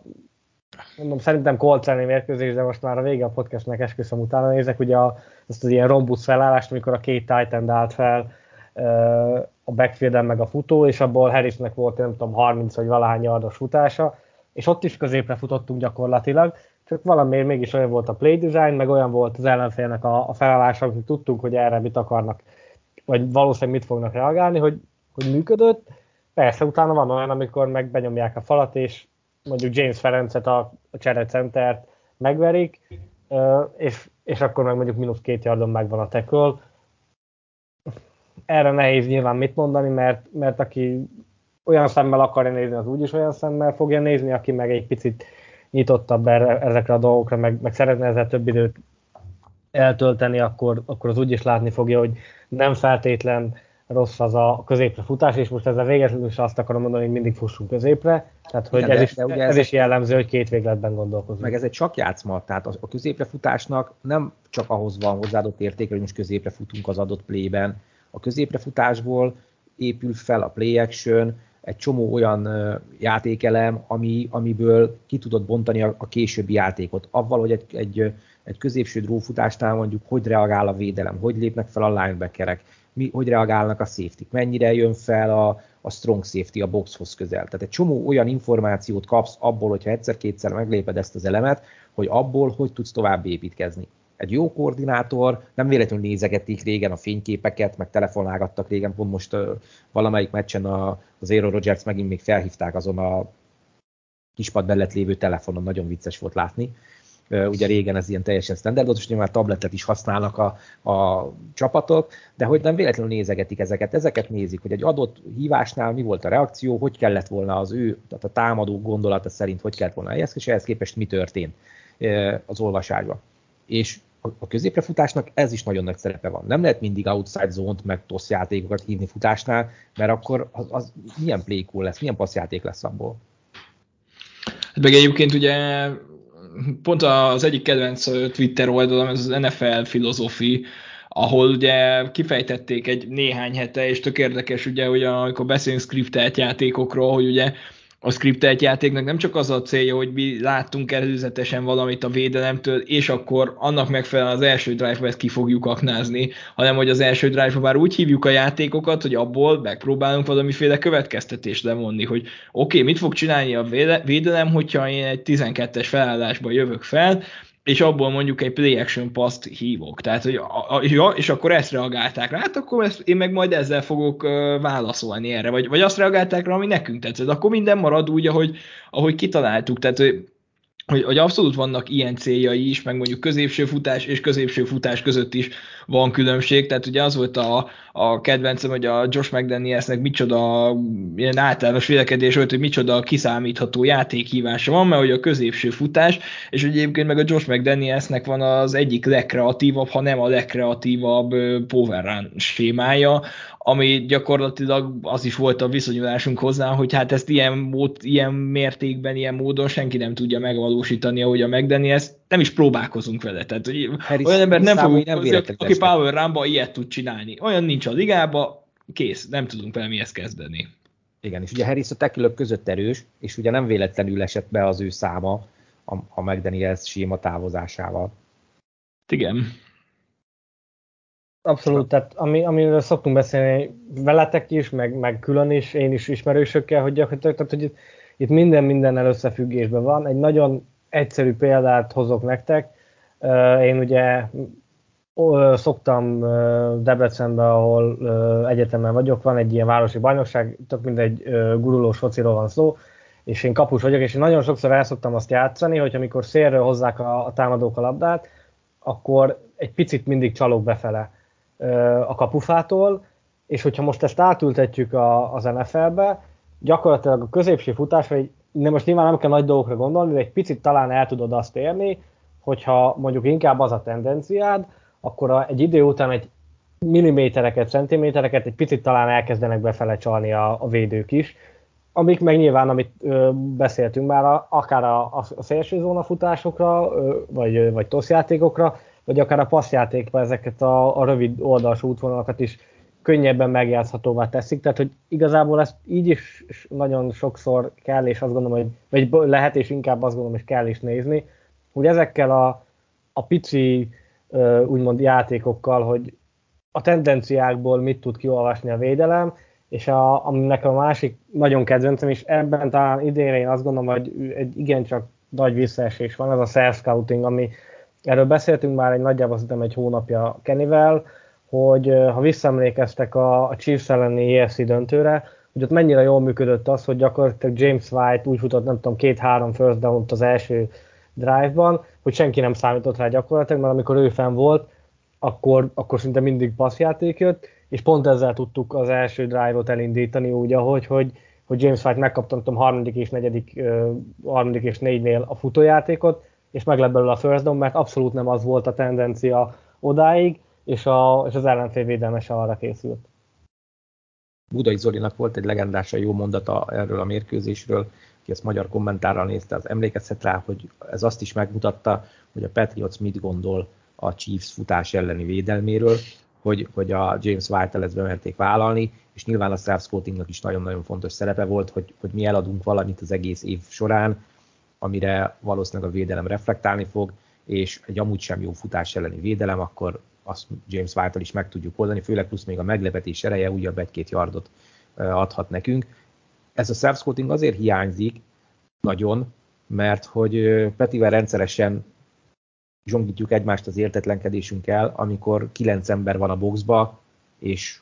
ugyanúgy behívjuk a drófutást első vagy második dánon, ahelyett, hogy gyakorlatilag a felkínált play játékkal élnénk, vagy akár egy, egy slant játékot a, az X elkapónak, ami egyébként kellett hozzá 11 vagy 12 hét, hogy egy harmadik és egynél végre slantet dobjunk, vagy lehet, hogy negyedik és egy volt, nem tudom, a Parkernek, ami egyből 10 yardot hozott. Tehát, hogy nem kellett ott a, a dzsumbújba vergődni a centiméterekért, hanem egyből egy easy first down lett belőle. Tehát, hogy miért kellett hozzá 10 hét? Hát már az egész liga tudta, az ötödik hét után is, hogy mi mindig futunk, már, már hova kellett még azt bemutogatni? És én ebbe érzem a nagyon nagy hiányosságot idén, hogy ebben nem következetes a stáb.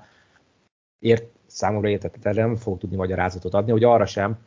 még itt, hogy ellenfél van a pályán, ugyanígy ellenfél van a, a, a draft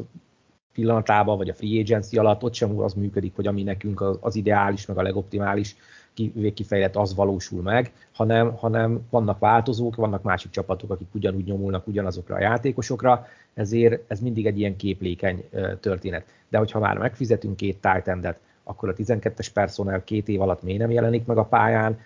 dominánsan, vagy ha nem is dominánsan, de olyan releváns mértékben, hogy ne a liga legkevesebbet használó csapata legyünk,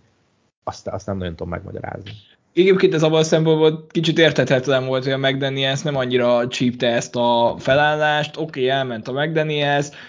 akkor most lehet azt játszani, amit, amit ez a stáb akart, vagy amit a Belicek akart, és akkor még annyira se használjuk mint őket, mint a McDaniels. Tehát ezért is értelmezhetetlen ez a, ez a helyzet is. És ugye nem az van, hogy egy GM idehozta, mert ugye az szok, ilyenkor az szokott lenni a probléma, hogy a GM-nek van egy víziója, ő elhozza a játékosokat, akivel ő el tudja képzelni a sikert, és nagyjából egyeztették a stábbal, hogy mi lesz itt a, a harci menet, mindenki ehhez viszonyuljon, így álljon be a sorban, ne talán már így is szerződtetik a HC-t vagy az OC-t, hogy, hogy ezek, vagy akár a defensive coordinát, hogy ezek fixálva vannak, hogy itt ez az elvárás, öcsém, ebbe kell belepasszolni, ezért vannak az interjúk, ahol ezek itt vizionálgatnak egymással, és ehhez képest nálunk a GM ugyanaz, mint a head coach, és a, se a GM, se a head coach nem tud nyomást gyakorolni az offenzív koordinátorra, az, az nekem rémfura. Az rémfura. És itt nem azt mondom, hogy nem történik meg, hanem azt gondolom, hogy egy csónakba eveznek ők ott annyian, akik ezt kifundálták, csak akkor nem értem, minek kellett a két Titan. Aminek az egyébként a következménye, hogy a Jonas Smith milyen szar. A Jonas Smith nem szar, csak nem használjuk. Bedobok gyorsan egy nevet Bill O'Brien, mennyire érzitek, hogy jövőre akár? Mert ugye ezt Belicek, Belicek elmondta, hogy, hogy most már nagy változásra nem, nem kell számítani, és nyilván nem is lehet a 14. hét jön, azt hiszem. Tehát, hogy december elején, közepén lassan nem nagyon lehet, hogy most azon gondoljuk, hogy szabjuk újra az egész offenszt és, és rúgjuk ki az edzőket, mert, mert nyilván az, az nem gondolom, hogy megoldás, de hogy mennyire érzitek azt, hogy abban szerintem egyetértük, hogy kell változás, és mennyire érzitek azt, hogy mondjuk itt ugye Bill O'Briennek a neve az már sokszor felmerült az elmúlt hetekben, ugye ő az Alabama támadó koordinátor, és ugye dolgozott is együtt meg jones amikor Jones-ot játszott. ez, ez egy nagyon gyakran felmerülő dolog, de a Bill O'Brien nem dolgozott a Mac jones a, a közös munkájuk az ugye akkor volt, hogy ugye pont a, amikor a Mac Jones jött a draftra, akkor ment a Bill O'Brien az Alabamához, és a Jones volt az, aki gyakorlatilag a, a playbookba egy picit beavatta és segítette az ő átállását, és ugye innen jön ez a, hát ez ilyen városi legendává vált hogy, de, hogy, de hogy a, a, ők pont váltották egymást. Van, aha. Uh, és egyébként a Bill O'Brien a legkézenfekvőbb megoldás szerintem. Uh, ismeri a, a közeget, egy nagyon jó playcaller, picit vágyódik el az, a, az Alabamától, most már talán a szében is engedni őt, és ő is gondolkozik abban, hogy visszajön az NFL-ben, az NFL-be,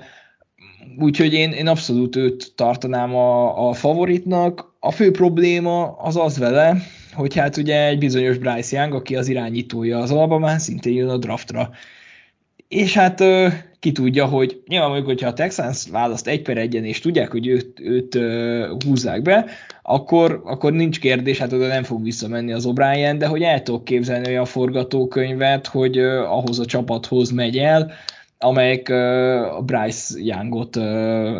szeretné, vagy le fogja draftolni, és akkor viszont mondjuk nagyon nehéz lenne versenyképes ajánlatot tenni neki, de én, én benne reménykedek leginkább, mert azt gondolom, hogy ő már egy bizonyított, bizonyítottan kiváló támadókoordinátor, aki persze baromi arrogáns, és és emiatt azért túl nagy hatalmat a kezébe adni nem szabad, de mondjuk, hogyha a teljes offenszt ő dizájnolhatná újra, akkor ő egy tökéletes opció szerintem erre, és ráadásul egy olyan edzőről beszélünk, aki, aki tudta és szerette is használni a dupla tájtendes játékokat, Ugye a Gronkowski Hernández duó az a Bill O'Brien keze alatt vált azzá, ami, és azért a McDaniels az soha nem erről a játékról, és soha nem a, a 12-es personelről volt híres, az inkább a Bill O'Briennek volt a, a sajátja. Én ezt már a nyáron benyaltam, mint Kacsajnok Edlit, amikor meglátogatta a zsiletbe Belicseket, hogy, hogy azért jön, mert akkor ott egyezkednek, hogy milyen jó lesz, és akkor ő visszatér. De, de az offense kapcsán nagyon-nagyon sok kérdés van. Eleve a McDaniels elment a Coltshoz, aztán akkor mégiscsak visszajött aztán most meg jött a Patricia, meg jött a Judge. Tehát, hogy így nagyon anyátlan ez az offense egy ideje, még akkor is, hogyha McDaniels visszajött a, a, a kolcos szerződés után, de hogy, hogy nem nagyon látni a mestertervet, hogy mi ez. És mindenféleképpen kellene egy olyan offenzív elme, aki, aki valahogy kreatívan egy egész mérkőzés alatt meg tudja jeleníteni azokat a, a víziókat, amik az ő fejébe megjelennek, és nem véletlenül szeretem én mondjuk a Shanahan, megféféle vonat, nem azért, mert ezek ilyen nagyon trendi dolgok, hanem azért, mert ott, ott, ott víziók vannak, és ezeket a víziókat oda tudják tenni a pályára. Tehát nem az van, hogy, hogy másolunk valamit, vagy, vagy nyilván jönnek egy coaching tree ami, amiből táplálkoznak, de hogy, de hogy meg tudnak újulni, amikor meg kell, és, és ne, nem, nem sztároktól függ az, hogy ők tudnak-e haladni, sőt, akár sztárokat építenek ők maguk,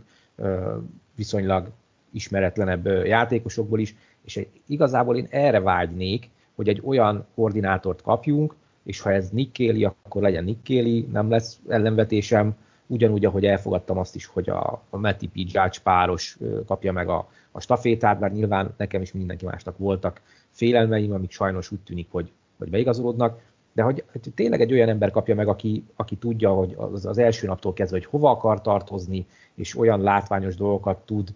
felrajzolni, ami, ami hogyha nézzük a meccset, akkor azt mondjuk, hogy igen, látjuk, hogy ebben van koncepció. Mert szerintem a legnagyobb problémánk most az, hogy most nem látunk koncepciót. Mert mihez is láttunk valamit, hogy egyre több elem épült be a következő meccsre, vagy, vagy komfortossá tettük az Eppinek a, a játékot, egyből el tudtuk hinni azt, hogy igen, na itt van az, amiről beszéltünk, vagy amire vártunk, vagy amiért ők, ők viszik az offenszt, hogy akkor itt, na, hát erre, ennyit kellett várni, a csuda vigyel, de, de ugye nem ez van. És, és én ezért nagyon-nagyon bírnám, hogyha az O'Brien jönne, főleg azért, mert hogy tényleg itt van ez a két Titan, akkor, akkor valamit kezdjünk már velük. Én ezt az offense is top 10-esnek gondolom, és én azt gondolom, ahogy már többször konfrontálottam itt fórumozókkal, hogy igen, ebbe a két évben nem kellett feltétlenül, nem volt olyan eredménykényszer, ami nem azt jelenti, hogy playoffban ne jussunk, meg ne nyerjünk meccseket, hanem azt jelenti, hogy, hogy nem, nem az volt a fő cél, hogy nyerjük meg a Super Bowl-t, persze ha bejutsz a playoffba, ott bármi lehet, és jussunk is be, meg legyen bármi, de, de hogy a jövőre, meg az azt következő évben már, már itt villantani kellene. Tehát az a rebuildnek az a szakasza egy nem teljesen lecsupaszított rosterről indulva, amikor, amikor azért már oda kell érni, hogyha van egy franchise irányító is. Meg egyébként még annyit tennék hozzá, hogy az O'Brien szerintem miért lenne egy, egy nagyon jó döntés. Uh, ugye itt felmerült az, hogy azért nem akart valami nagyon menő offense koordinátort hozni a Belicsenk, mert hogy akkor egy éven belül őt úgyis elviszik valahol vezetőedzőnek. Na most a Bill O'Brien a Texansnál előadott álmok futása után elég valószínűtlen, hogy, hogy bárki a közeljövőben vezetőedzőnek nevezné ki.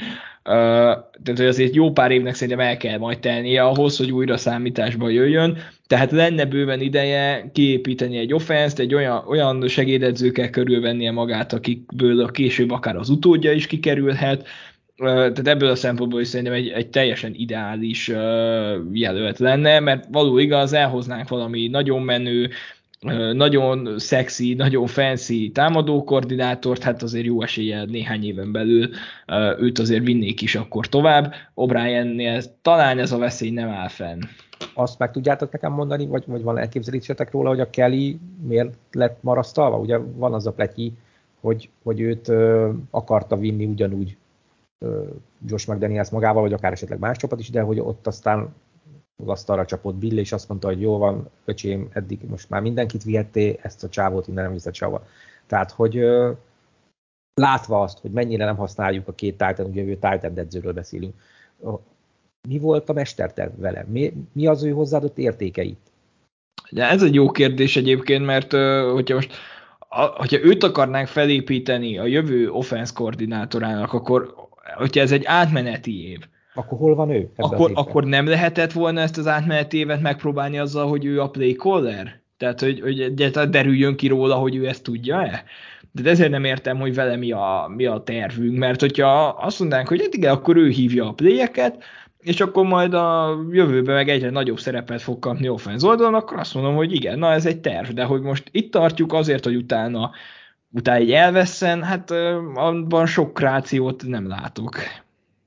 Hát én igazából ezt már szerintem veletek többször beszéltük, és én azt gyakran szoktam hangoztatni, valaki nyilván ezzel is egyetért, valaki nem, hogy, hogy ugye az elmúlt, azt gondolom, hogy hát mondjuk mennyi 20-22 év sikeressége, és én most ide veszem az elmúlt két évet is, mert én azt gondolom, hogy Cam Newtonos szezon is az, az sok csapatnál nem 7 győzelmes, hanem mondjuk 3 győzelmes szezon lett volna, a tavalyi az meg a playoff jutás, én azt gondolom, hogy egy sikeres szezonnak tekinthető. Tehát, hogy, hogy itt egy, és ez korábban is így volt egyébként, hogy ö, rengeteg ö, edzőt, pozíciós, akár pozíciós edzőt vesztettünk el úgy, hogy a koordinátor ö, távozott, és akkor vitte magával ezeket a pozíciós edzőket, akikből aztán az új csapatban általában koordinátor lett, mert ugye itt mindig úgy van a, a lépés, hogy fentebbi pozícióra nem kötelező elengedni, interjúzni, a, ha jól tudom, a, a, a, vagy az edzőket, hogyha nyilván, hogyha ők is akarnak menni, tehát hogyha egy Titan edzőt valaki offensive koordinátori interjúra akar hívni, akkor nem mutatja azt a csapat, hogy nem engedjük el, hanem hogyha az edző azt mondja, hogy igen, szeretnék elmenni, akkor kötelessége elengedni a, elengedni a csapatnak. Ez mondom, nyilván akkor elfönt ez a lehetőség, amikor egy magasabb hierarchiába történik ez, a, ez az interjúztatás. Mindegy, lényeg a lényeg, hogy, hogy nagyon sokat, vesz, nagyon sokat, vagy nagyon sok edzőt veszít, veszítettünk el, hát neveltünk inkább, mondjuk így szerintem, ez, ez, ez szebb kifejezés. A, a, a, a Belicek keze alul rengeteg ilyen edző került ki, meg egyébként rengeteg játékos is, most ugye Kevin O'Connell, aki ugye hozzánk került még annó a drafton, de mondjuk mondja Kingsbury is, ugye, aki a cardinals az edzője, tehát le, le, lehetne sorolni a neveket. Nekem a múltkor dobta fel a YouTube a, a Bengals elleni 16-os meccsünket, ugye a Brady eltiltása utáni első, első hazai meccs, és ott ö, szembe jöttek velem olyan nevek, ugye akkor a, az edzőistában, akik azóta NFL-ben vagy, vagy vezetőedzők, vagy mondjuk voltak vezetőedzők, vagy, vagy most uh, defensív koordinátor, ugye a Patrick Graham, tehát, hogy rengeteg olyan név tűnt el úgymond a Patriot rendszeréből, akit egyrészt szerintem ö, érthető módon nem, nem lehet pótolni azonnal, és ha mondjuk házon belül megoldásban gondolkozok, akkor nyilván itt a, én is csak a kül- külföldi ö, infokra tudok hagyatkozni, de Kélit írják, hogy akár jövőbeli potenciális head coach, tehát hogy nyilván nem jövőre, hanem mondjuk négy-öt éves táblatban, nyilván ehhez mondjuk segítene, ha esetleg addig megkapná az offense, mint offenzív koordinátor. Ugye írják Gerard Mayo-t, aki esetleg majd mehet, aki már tavaly is eléggé kapós név volt, de aztán ugye végül ő maradt, tehát hogy azért ez még mindig jelen van, talán kisebb mértékben, mint, mint korábban, és nekem még, ha már így mondtátok ugye ezt a Semehen McVay vonalat, nekem van még egy, egy nevem, akit így nagyon halkan ilyen utolsó utániként fölírnék erre a Bill O'Brien Kéli listára, Wes Welker, ugye, aki idén ment át a, a Dolphinsba, ugye ő előtte volt a uh, Ninersnek az elkapó edzője, tehát azért az a, az a Shanahan iskola az nála is, nála is megvan előtte, meg ugye a Houstonnál volt, azt hiszem a speciális egységben valami asszisztens, de hogy ő, ő is azért elkezdett szépen lépkedni a, a, a rangsorban, és ugye őt nála meg létezik az, az opció, hogy offenzív koordinátori állásra meg lehessen interjúvolni, hogy gondoljátok ezt mennyire elborult ötlet ez? Hát akkor soha többet nem nyerünk semmit valószínűleg, mert szegény Vezvelker karrierjét azt a vesztes Super követik végig de egyébként én őt nagyon adnám, tehát hogy főleg azt a, meg, megnézve, hogy mondjuk a Mike McDaniel mit csinál a Miami-nál, és hogy neki a bizalmi embere Vezvelker, nekem egy abszolút szimpatikus kinevezés lenne. Meg hát tényleg azért a, a Velker volt a gyerekkori nagy kedvenceim egyike, én nagyon szívesen látnám őt ismét itt a, a csapatnál, nyilván más szerepkörbe, mint, mint akkor, de, de mondjuk egy Vezvelker Gerard Mayo koordinátor párossal én elégedett tudnék lenni. Jó, hát én átmegy Grinchbe, akkor nem hiszem, ezt, ezt nem, nem látom jönni. Ha azt nézzük tendenciákat tekintve, hogy milyen kaliberű embereket nevezünk ki koordinátori pozícióba, és ahhoz milyen előélet szükséges csapaton belül, akkor, akkor nehezen látom azt, hogy, hogy nulla kilométeres offenzív koordinátort kinevezünk, offenzív, tehát hogy csak úgy tudjuk elhozni, hogy a Ákos is mondta, hogy egyen magasabb pozícióval, tehát az off-kordot megkapja. De nálunk azt se kapja meg, aki valójában már playcaller, tehát annak is kell egy-két év, meg ugyanez van a, a védelem élén is, tehát épp ezért én kicsit szkeptikus vagyok benne, annak ellenére, hogy nyilván nálunk is pesgőbontás, tűzijáték szivárvány lenne, hogyha egy egy ilyen ígéretes pályájú játékost, aki ezer szállal kötődik a, a Patriotshoz, meg a szurkolók is hozzá el tudnánk hozni, de maga a tendenciáink miatt én, én azt gondolom, hogy, hogy olyan ember begondolkozik Belicek, aki, aki vagy itt van a házba,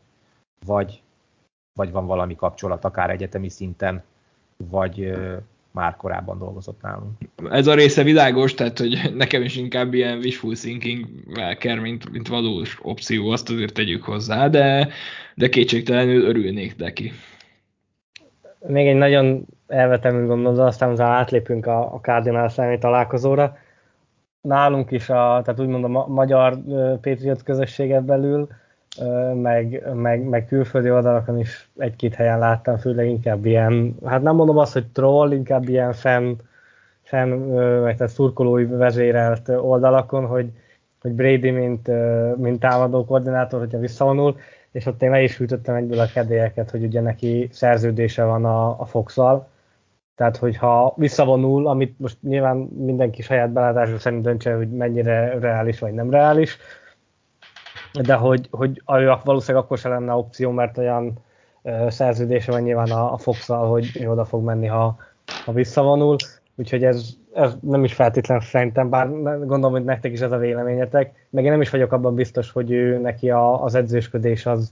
hogy ő azt szeretné csinálni. De mondjuk ez, ezzel nem tudom, ezzel lehet egyedül vagyok ezzel a véleményemmel. Én nem látom. Én nem látom. Ja. E, abszolút, hát, tehát, hogy nem a Peyton Manninget is mindig ezzel, hogy na majd, hogyha viszont, akkor elmegy a kolchoz edzősködni, és hú, de minden, milyen faszal lesz meg minden, és azért ilyenkor mindig végigfut az agyamon, hogy azért azt ismerni kell, vagy tudni kell, hogy egy NFL edző sokkal többet dolgozik, és jóval kevesebbet keres, mint egy elit NFL játékos. A Tom Brady pedig egy elit NFL játékos,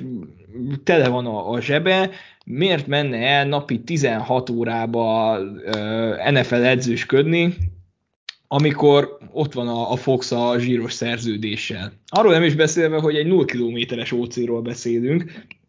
tehát, hogy semmiféle coaching háttere nincsen, egy nyomvat pozíciós edzői háttere nincsen, és most attól, hogy valaki jó játékos, egyáltalán nem biztos, hogy, hogy jó edző lesz. Ugye pont a Thierry Henry kapcsán merült fel talán, nekem úgy rémlik, hogy a Monakónál volt az a gond, hogy amikor ott vezetőedző lett, hogy akkor megmutatta az edzés, hogy na, hát akkor ezt így kell csinálni. És a játékosok meg néztek, hát oké, okay, neked ez ilyen egyszerű, de hogy ez nekünk nem megy ennyire egyszerűen, mert hogy mi nem vagyunk annyira baromi jók, mint te. És talán az se véletlen, hogy az ilyen igazán komoly edzők, akik mondjuk a Sean McVay, vagy mondjuk a Cliff Kingsbury, akik, vagy aki sorolhatnám még a volt, vagy a Kevin O'Connell, mint volt NFL irányító, akiből vezetőedző lett, azért azt látni kell, hogy ők nem éppen a legtehetségesebb, legügyesebb irányítók voltak, hanem ők azzal tudtak viszonylag sokáig eljutni a karrierjükben, meg a pozíciójukon, hogy a játékot nagyon alaposan tanulmányozták, meg, meg volt hozzá az agyuk, és ez később visszajött nekik. Azért a Tom Brady annak ellenére, hogy egy végtelenül értelmes játékos, azt látni kell, hogy ő arról, hogy tehetséges is volt ehhez. Valószínű, hogy nem kellett neki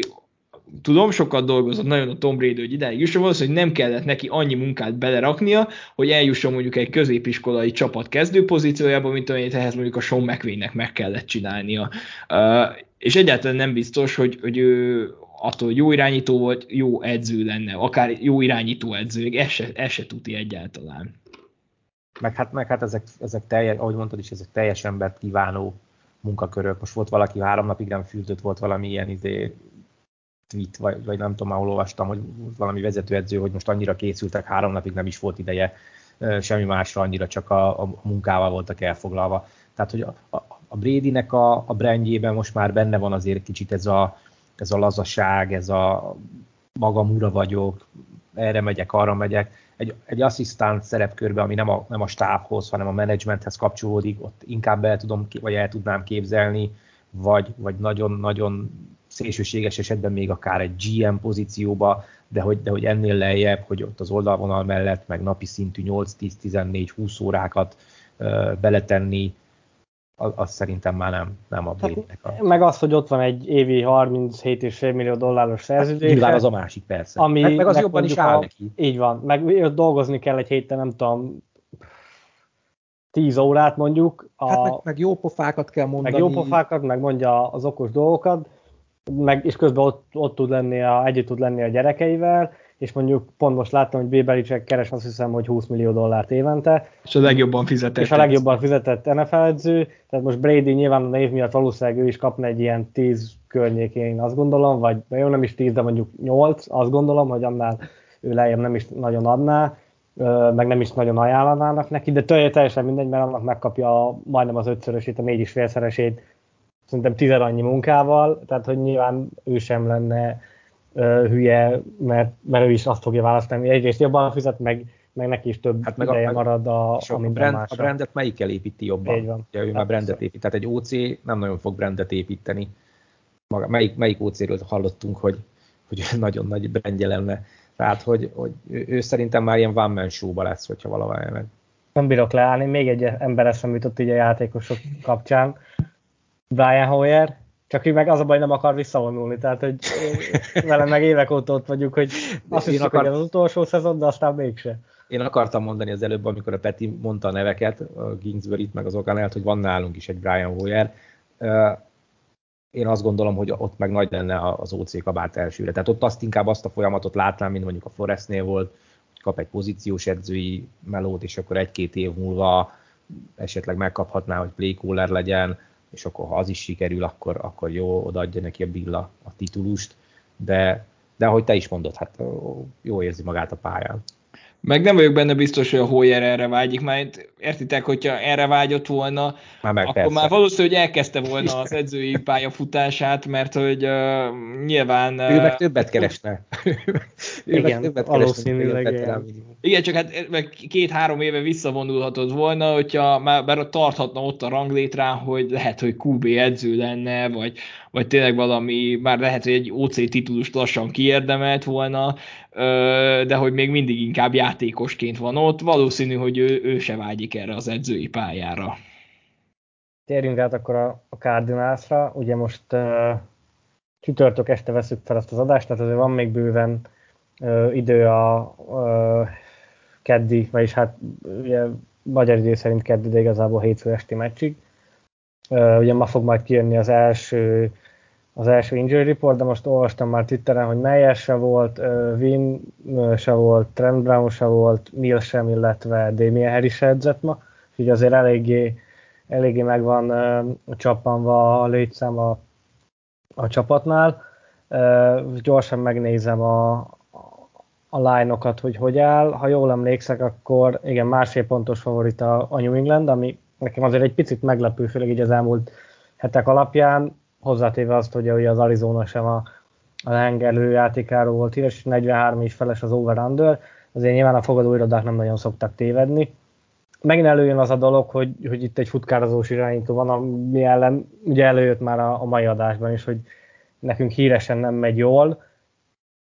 Legutóbb meg, mégis megvertük a, a Cardinals-t, ugye akkor ráadásul Newtonnal, tehát hogy van nyilván mindenre is, meg minden ellen is példa, ti hogy álltok ehhez a meccshez? Mennyire érzitek, hogy itt egy, egy bounce back jön, és, és vissza tudjuk kicsit rázni abba a gatyába az offense meg a defense Bár mondjuk nem a defense nem is, mert az, az rendben volt, inkább az offense mint mondjuk a, a Vikings ellen.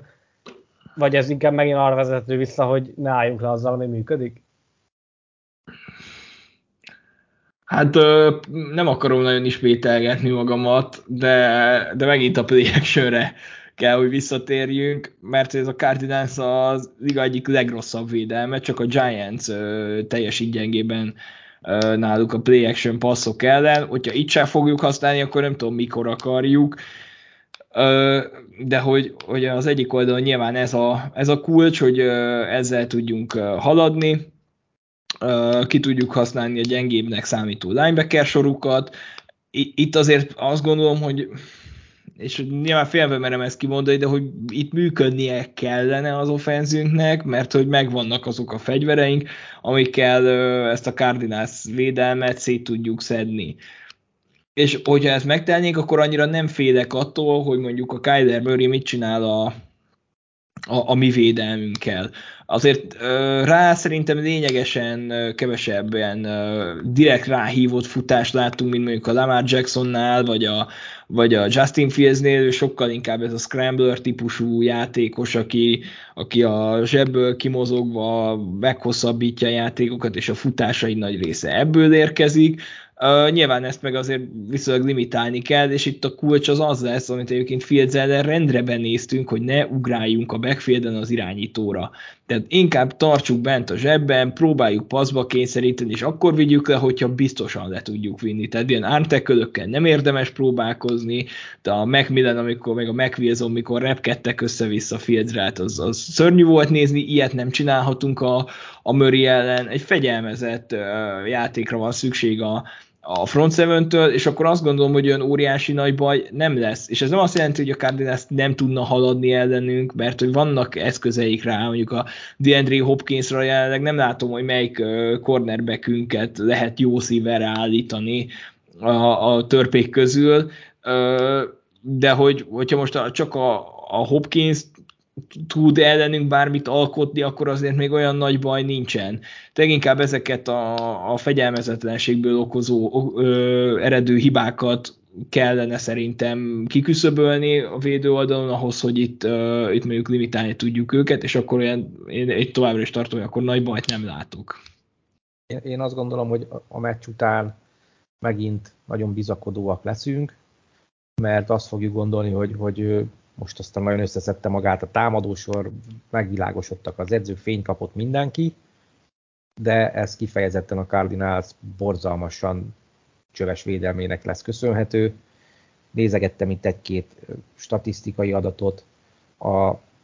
drive-ok 43%-án tette lehetővé az ellenfelek számára, hogy pontot szerezzenek, ebben 30 ez a Cardinals védelem, tehát gyakorlatilag majdnem minden második drive-ban pontot szereznek ellenük.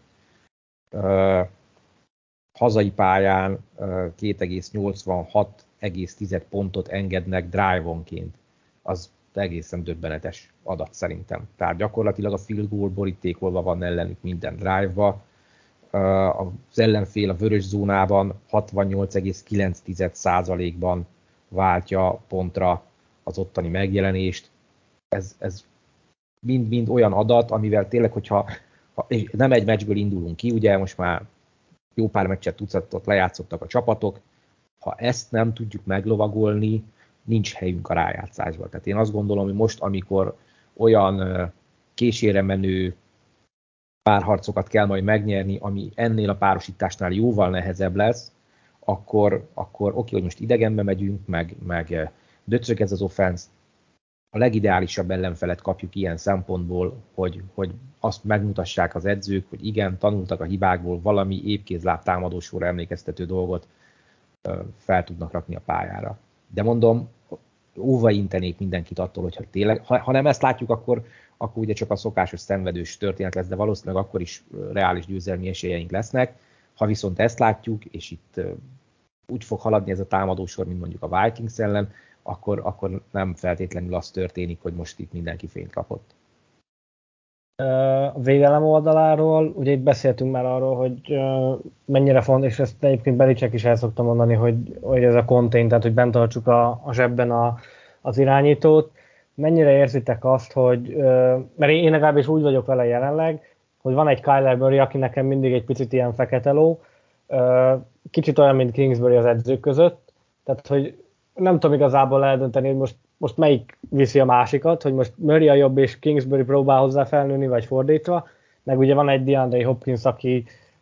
ö, már ugye nem a, nem a legfiatalabb és nem a, ö, nem a top éveit hozza, de azért mindig egy, egy igencsak veszélyes fegyver, és ugye, ahogy Peti is mondta, nem nagyon van meg magasságban az a játékos, aki ö, vele, vele fel tudja venni a, vele a harcot. Mennyire féltek inkább attól, hogy, tehát hogy a, a védelem az rendben lesz, és inkább itt a támadósoron fog múlni, vagy, vagy akkor itt a támadósor lesz rendben, és akkor a védelemnek lesznek inkább, inkább problémái? Én inkább azt mondanám, hogy a védelem lesz rendben. Uh, nem tudom, nekem jó előérzete van azzal kapcsolatban, hogy a, a Murray-t azt uh, hogyan tudjuk kivenni a, a meccsből. Valószínűleg tartom egyébként a, a QB spite és, a, és egyébként az emberezést, és talán a Jack Jones tűnik a legjobb opciónak a Hopkinsra,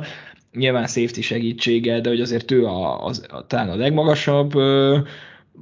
opció azok közül, akik mondjuk a első számú elkapókon védekeztek idén, ugye ez főleg ő és, és egyébként a Jonathan Jones rotálnak a, az ellenfél legjobb elkapóján. Én most inkább itt a Jack Jones-t preferálnám, de talán tényleg ez az a kulcs matchup, amit, ami, ami ilyen problémás lehet, meg az irányító futások, én azt gondolom, hogy most mind a kettőre tudunk megoldást találni, vagy legalábbis van olyan megoldás, amivel a károkat lehet limitálni, a, a támadóknak kell szerintem felnőni a feladathoz, még hogyha ez nem is egy nagy feladat, de hogy egyre inkább úgy érzem, hogy ez egy ilyen, hogy, minden ilyen apró dolog is megvalósíthatatlan számukra, és egyébként ez az a meccs, ahol a, a, a, a könnyen megmozdítható erő találkozik a,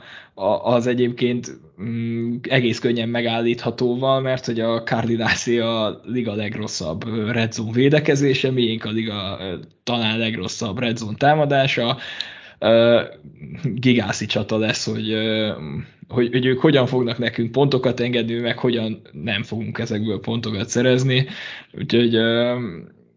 talán ez, ez még a másik ilyen nagyon fontos meccsep, ahol eldőlhet a meccs, csak hát éppen nem azért, mert, mert két olyan hüde jó egység találkozna ott. Két kérdésem maradt még így a, a végére, mind a kettő egy picit a, a menetrendel kapcsolatos. és utána még beszélünk majd szerintem egy pár szót a, a playoff helyzetről, hogy, hogy hogy állunk jelenleg, milyen, milyennek az esélyek. Az első az ugye az, hogy most uh, ugye Bills az csütörtök esti rangadó volt, az a következő meg uh, ugye egy Monday Night Football, tehát hogy gyakorlatilag van egy bye weekünk majdnem azt lehet mondani, egy ilyen mini bye, mini bye weekünk van, mert ugye az előző fordulóban a nyitó meccs, itt meg az áró meccs a, a miénk. Ezt érzitek-e bármilyen faktornak, akár negatív, akár pozitív szempontból, hogy ez hatással lesz, illetve hogy utána um, ugye a raiders játszunk majd uh, következő héten, ugye ott az Sunday Night Football lett volna eredetileg, de kivették ugye a, azt a meccset, és így csak magyar idő szerint lesz Sunday Night Football gyakorlatilag, mert ugye este tízes mérkőzésre lett, lett berakva. Meghúzza el szerintetek azt a csapat, ugye ilyenkor nem mondom, hogy előszeretette, de előfordult, hogy ugye ott marad a, a nyugati parton, és, és ott készül, vagy, vagy hazajönnek, és, és majd megint elutaznak elutaznak Las Vegasba. Erről nem találtam infót, tényleg csak ilyen, ilyen személyes, szubjektív vélemény szinten kérdezem. Biztos, hogy ott maradnak. Erről már volt szó a Christian Barmore sérülése kapcsán.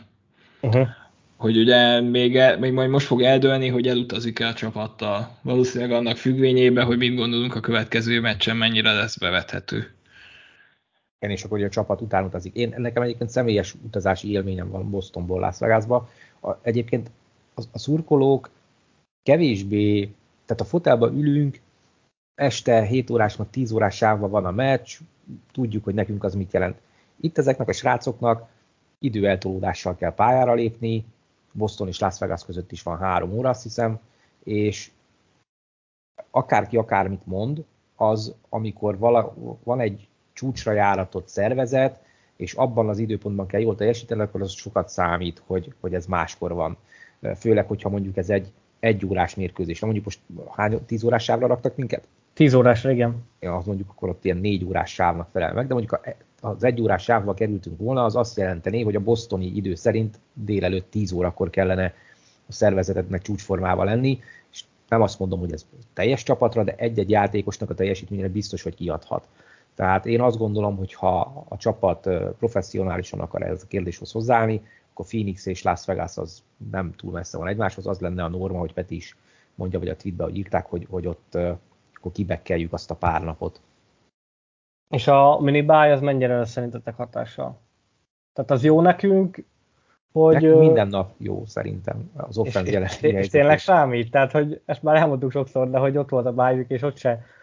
feltétlen láttunk fel. Tehát, hogy én igazából nem tudom eldönteni, most ennek egyáltalán lesz a hatása, az is lehet egyébként, hogy, hogy nem lesz hatása. De, de figyelj, az, az ellen a, a báj után a jets játszottunk, ugye? I, ö, azt hiszem, igen, igen, igen. Tehát, igen. Hogy, hogy az a Jets elleni... Ö, igen, jogos. Tehát, hogy igen. az egy olyan védelem, ami amúgy is kriptonit nekünk. A Brady időszakban is ugye szenvedtünk a Jets ellen nagyon sokat, akkor is volt a, a Rex Ryan alatt is volt kemény védelme a Jetsnek. Ez a mostani Jets védelem az utóbbi 15-20 év talán legjobb Jets védelme szerintem. És a mi támadosunk meg hurka, következetlen az a, a play call és a játék, de nem is tudtunk ott egyébként semmit kezdeni a, a, ezzel a D-line-nal, ami van, van a Jetsnél, és akkor ott még a secondary is rendben van, a linebackerek is pont olyanok, amik minket kioltanak, úgyhogy ott, ott nem. De utána meg az volt a, a Belicseknek a mondás, hogy már a bye week alatt készültünk a, a Vikings ellen, mert ugye, hogy ott csak négy nap maradt, tehát hogy felhasználtuk a, a bye két meccsre való felkészülésre, és oké, hogy a Vikingsnak a, a secondary is egy kicsit lukas, de hogy ö, ott meg azért láttunk erőt, hogy, hogy ott, ha több idő volt ebben foglalatoskodni, akkor azért találtak olyan játékokat, amik működőképesek lehetnek. Én szeretek pozitívan, én a rózsaszín szemüveget felteszem, hogy igen, számít. Egyébként valamennyit szerintem is számít, ha más nem, akkor a pihenés miatt, de talán a, a, amikor meg ugye van a nagy bye vagy a valós bye ott meg szerintem fennáll az a veszély, hogy kiesik a csapat a ritmusból, de azért egy-két nap plusz pihenés az szerintem mindig jól jön, különösen a szezon végén. Mm, ugye alapvetően,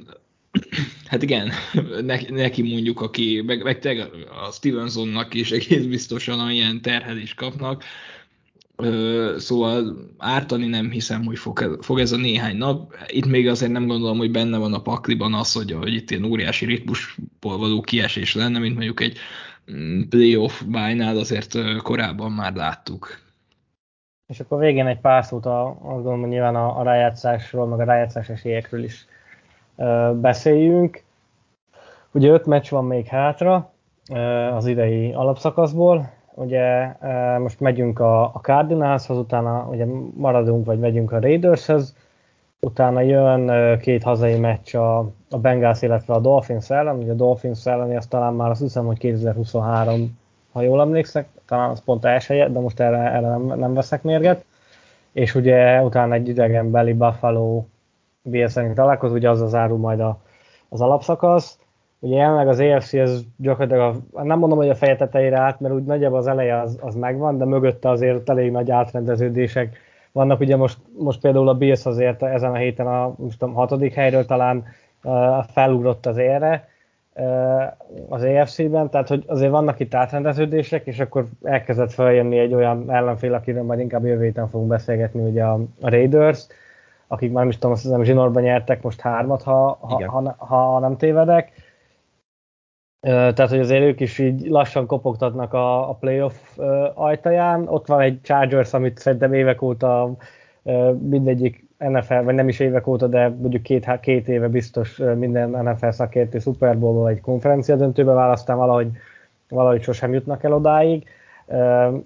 Ott van egy Baltimore Ravens, akinek megsérült Lamar Jackson,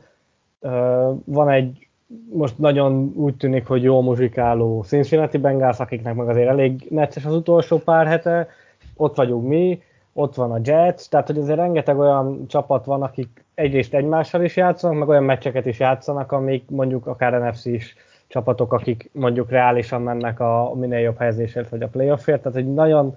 felborulhat minden, de én azért azt gondolom, hogy ezzel a 6-6-ból nagyon nehéz lesz, és én ezt tartom ezt a, ezt a véleményt, hogy, hogy nagyon nehéz lesz a, az idei playoffot elcsípni, főleg azért, mert amilyen meccsek vannak hátra. Én azt gondolom egyébként, hogy négy egyel meg lesz, hogyha a következő négyet húzzuk, akkor, vagy hozzuk, akkor, akkor meg lehet. De ha 3-2, akkor, akkor én nagyon kevés esélyt látok arra, hogy, hogy akár 9-8-al itt, itt meg legyen a, a playoff, és, és azért 10 hétnél is még ott van egy picit a, a kis ördög, hogy, hogy ki ellen jön az a, az a győ, vagy ki ellen jön az a vereség. Hát uh, egyébként itt a, a 538-nek a, a modelljét néztem,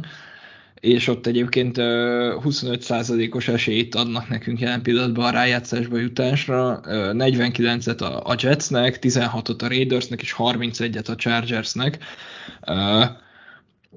Azért ebből így látszik, hogy most a harmadik legesélyesebbek vagyunk a, a hetedik helyre. Én azt gondolom az első hat helyjel annyira nem feltétlenül érdemes foglalkozni. És ahogy nézegettem itt a, a, a modellben lehet így alakítgatni a, az eredményeket. Mondjuk, hogyha a következő két meccset be tudnánk húzni, és nagyjából a, a papírforma jönne be a, a riválisaink meccsén, akkor mindjárt feltornáznánk 50% fölé a, az esélyeinket. Sőt, akár ilyen 70-80% környékét el lehetne azzal érni,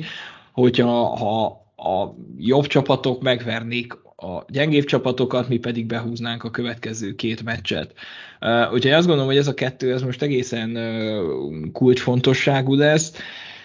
és ahogy én számolgattam, a 4-1-re arra, arra szükség van. Tehát, hogy, anélkül, anélkül uh, igen csak nehéz lenne,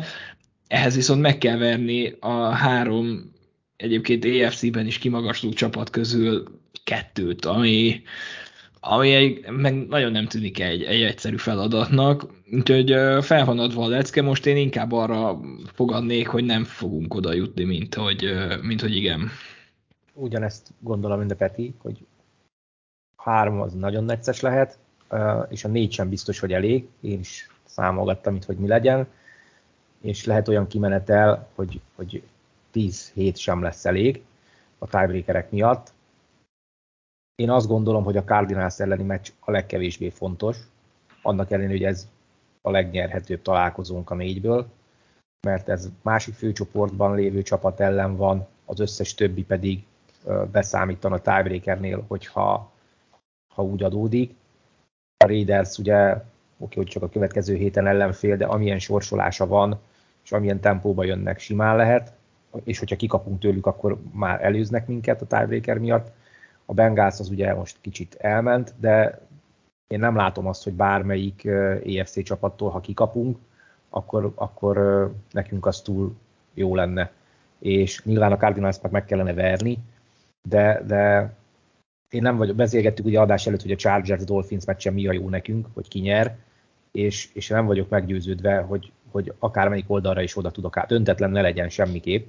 de, de nem tudok egyik oldalra se odaállni, látva a két csapatnak a sorsolását, mert, mert azt gondolom, hogy arra van szükség, hogy mindegyik csapat kikapjon legalább egyszer a hátralévő öt mérkőzésen olyan ellenféltől is, ahol, ahol a, ő a favorit. Megtörténhet, mert, mert mindegyik meccs olyan párosítást tartalmaz, ahol benne lehet, de hogy nem kellemes pattan nekünk a labda ezekben a szituációkban, és itt gondolok például a Ravensre is, aki, hogyha ugye a Bengásztól vagy a Bengals elveszi tőlük a csoport győzelmet, akkor ők jönnek a wildcard körbe, és ellenük a tiebreaker is rossz. Lamar Jackson nélkül egy vagy három hét egy amúgy is szárnyaszegett offenzel nem tudom, hogy milyen lesz, ráadásul csoport riválisok jönnek Steelers meg a Browns a Ravensnél, tehát könnyen lehet, hogy ez annak ellenére nyilván ők lesznek a favoritok ezeken a meccseken, de könnyen lehet, hogy borul a papírforma, de nem állunk jól a Ravens elleni összevetésben sem. Szóval én, én azt gondolom a négy, négyet valahogy nyerni kellene. Ugye ezért Egyébként van olyan forgatókönyv, még, bocsánat, annyit Igen, akartam, hogy van olyan forgatókönyv, ahol a három elég, hogyha, hogyha a Chargers azért begyűjt néhány vereséget, meg mondjuk a, a Jets is kikap a, azokon a meccseken, ahol abszolút, esélytelnek. Van olyan, ahol, ahol elég lehet a, a három, csak ehhez, ehhez tényleg nagyon papírforma szerint kell történnie mindennek. Tehát, hogy Hát a Jetsnek kettőt be tudunk húzni, mert játszik a bills meg a dolphins -szal. Azt a kettőt húzzuk be, hát, és akkor a Lions... Meg, mondjuk én, én, a Lions se, én a Lions se zárnám ki. Én, én ben, Igen, hát azt mondom, pont, a, Lions a, pont a matchup miatt. Igen, Tehát, hogy... és a Lions és a Seahawks ellen kellene még egyet, akkor hát ott már csak hét, akkor ott csak hét siker van. És akkor a Chargers, Dolphins párosnak, ugye a Chargersnél van a Dolphins, Titans, Colts, Rams, Broncos, ott az utolsó három az nem annyira izmos ez a Colts, Rams, Broncos trió. Hát az nem. És ugye ha azt hozzák, akkor már neki 9 van. A Dolphinsnál meg ugye a Chargers, Bills, Patriots, Jets, meg a Packers ötös van. Itt inkább belelátok akár három vereséget is. Nyilván hozzáteszem, hogy nekünk meg kell vernünk a Dolphins ebben az esetben. Hát már csak azért is, hogy, hogy a, a túl a veretlenségét megszakítsuk. Igen, kapjanak, kapjanak az, már... Bills-től, az ugye a csoport első helyről dönt, tehát a Billsnek sem mindegy ez a meccs,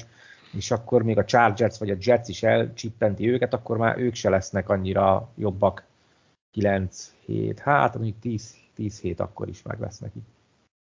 Hát az, az a szituáció, mint így a magyar szurkolók, a, és most nyilván az NFL-ről beszélek, azok tudnak, hogy, hogy a számolgatása van. Igen, tehát, hogy, igen. Hogy hogy lehet oda jutni, úgyhogy ebben azt gondolom, hogy elég Oda tudunk nem... önerőből is, nincs ezzel gond, meg kell nyerni 5, 4 vagy 5 és akkor ott vagyunk. Azt mondjuk nem tudom, azt mindjárt lecsekkolom, hogyha uh, megnyerjük mind az ötöt, akkor a többi meccstől függetlenül mi a helyzet. Uh, azt mindjárt, mindjárt be, bepipálgatom, a, én is a 530 használom most azt írja, hogy 99%-nál nagyobb esély, tehát ott valami olyan hatalmas tiebreaker lenne, hogy meg, meg valószínűleg kéne hozzá döntetlen, meg minden, amit el lehet képzelni. Hát, hát hogy pár éve kiszámoltak a Brownsnak, hogy nem tudom, a 0-10-es mérleg után, vagy lehet 0-9-es mérlegnél, hogy még egy ilyen 70 meccsnek kellene úgy alakulni, ahogy az nekik jó, és, és akkor simán meg is van a rájátszás. Úgyhogy még az nyilván azt lehet mondani, hogy, hogy ebből a szempontból a saját kezünkben van a sorsunk, ami nyilván egyrészt még, még egy, egy jó, tehát hogy nem kell úgymond számolgatni, hanem csak a, a legjobbunkat kell, a legjobbunkat kell nyújtani, és akkor, és akkor akár meg lehet a, a rájátszás, de mondom, én is azért egyetértek veletek ebben a, a kérdésben. Amúgy is, ugye, ahogy szoktunk podcasten kívül is beszélgetni, azért eléggé hasonló képen látunk ö, egy pár dolgot, vagy inkább azt mondom, hogy sok dolgot, de ebben is osztom abszolút a, véleményeteket, hogy én is inkább most a, annak, a, annak a pártján vagyok, hogy, hogy nem lesz meg a, a playoff, de aztán majd meglátjuk, mondom most, most nyilván a, a következő pár meccs az, az alapjaiban nyilván meghatározza majd, hogy most jön két vereség, akkor nyilván ott, ott vége is a, vége is a, a mesének, de ne, ne ilyen negatívan zárjuk ezt, a, ezt az adást, így bízunk abban, hogy, hogy meg lesz majd a, a W a Cardinals szemben. Srácok, nagyon szépen köszönöm, hogy jöttetek, és elvállaltátok a, a meghívást. podcastet, és remélem, hogy azért a következő az nem másfél év múlva lesz, úgyhogy majd akár a free agency, vagy hogyha éppen úgy alakul, akkor majd kommunikáljunk, és akkor akár én hozzátok, vagy akár ti hozzánk nagyon nagy szeretettel várunk titeket. Köszönjük Mert... szépen Ákos a, a, a meghívást, és hát reméljük, hogy, hogy nem tékpik ki a gondolatainktól a hajukat a hallgatóitok, és, és kevésbé borzoljuk az idegrendszereket, mint ahogy szoktam a, a komment szekcióba. Ugye szerintem mindig más így, így hang alapján, vagy, vagy beszélgetni róla, mint, mint leírni, mert oké, okay, nem az ő véleményükre reagálsz feltétlen, de még, mégis egy picit szerintem másabb, mint, mint leírva. És akár a hangsúlya, vagy épp egyéb dolgokkal azért lehet egy picit Azt jobban. mondod, anyukám nem fog csuklani? Szerintem lehet, hogy kevesebb. Kevesebb. Kevesebb. Még érem azt, hogy kevesebbet azt lehet. Majd, majd felhívom vasárnap, hogy mi volt. Úgyhogy mivel most ilyen picit későn vettük fel az adásra, mondom, hogy nyilván a Monday Night Football miatt azért beleférünk, úgyhogy majd most a vége az adásnak, akkor gyorsan meg is vágom, és szerintem még ma az a csütörtök este megy is ki. Ezt nektek is mondom, hogy ha esetleg gondoljátok, akkor majd linket küldök, vagy, vagy az oldalról is lemásolhatjátok, vagy a soundcloud és akkor a, a csoportba, vagy a blogra ti is nyugodtan Abszolút. gondoljátok, osszátok meg. Úgyhogy ez egy jó hosszúra nyúlt az, az, az adás, mert milyen egy órákat szoktuk tartani, egy óra tíz perc, egy, egy plusz egy órát rádobtuk, de úgyis olyan régen beszéltünk már így szóba, hogy, hogy az abszolút... Igen, egyébként egy kicsit emiatt is kalandoztunk Igen, meg, meg, szerintem meg, helyenként, de... Kellene valami külön díjat majd felajánlanunk a, a, annak, aki végighallgatja teljes egészében. Hát majd, majd, majd valamit kitalálunk, de tényleg ez mindig így szokott lenni, hogy gyakorlatilag mégsem még egyszer ennyit tudnánk beszélni, Persze. főleg így, hogy hogy nagyon, nagyon régen beszéltünk így, így szóba, úgyhogy még Sászlónak is egy végén nagyon szépen köszönöm, srácok, hogy jöttetek, és mondom, remélem, hogy legközelebb nem másfél év múlva beszélünk újra, nektek hallgatók, nektek pedig köszönjük, hogy végighallgattátok az adást, és jövő héten szerintem a megszokott timmel, aztán majd meglátjuk, hogy hogy alakul a, a dolog. Érkezünk, és ott majd beszélünk arról, hogy mi történt a, a Cardinals illetve hogy hogy a Cardinals meccs, meccs végeredményének ismeretében hogy alakultak a, a playoff esélyek, meg, meg mi várható a, a Raiders ellen. Ket hajnali negyed három, jó szurkolást kívánunk mindenkinek, cseten majd megint lesz nyilván beszélgetés, úgyhogy oda, aki szeretne, az jöhet, és szurkoljunk együtt, hogy még ezt a pici, vagy nem pici, de kis esélyt is megragadva, azért csak jó lenne január közepén is a, a csapatot a, a pályán látni, úgyhogy Köszönjük még egyszer, hogy meghallgattatok, srácok, nektek köszönöm még egyszer, hogy jöttetek. Vigyázzatok magatokra, Go Patriot, sziasztok! Sziasztok! sziasztok.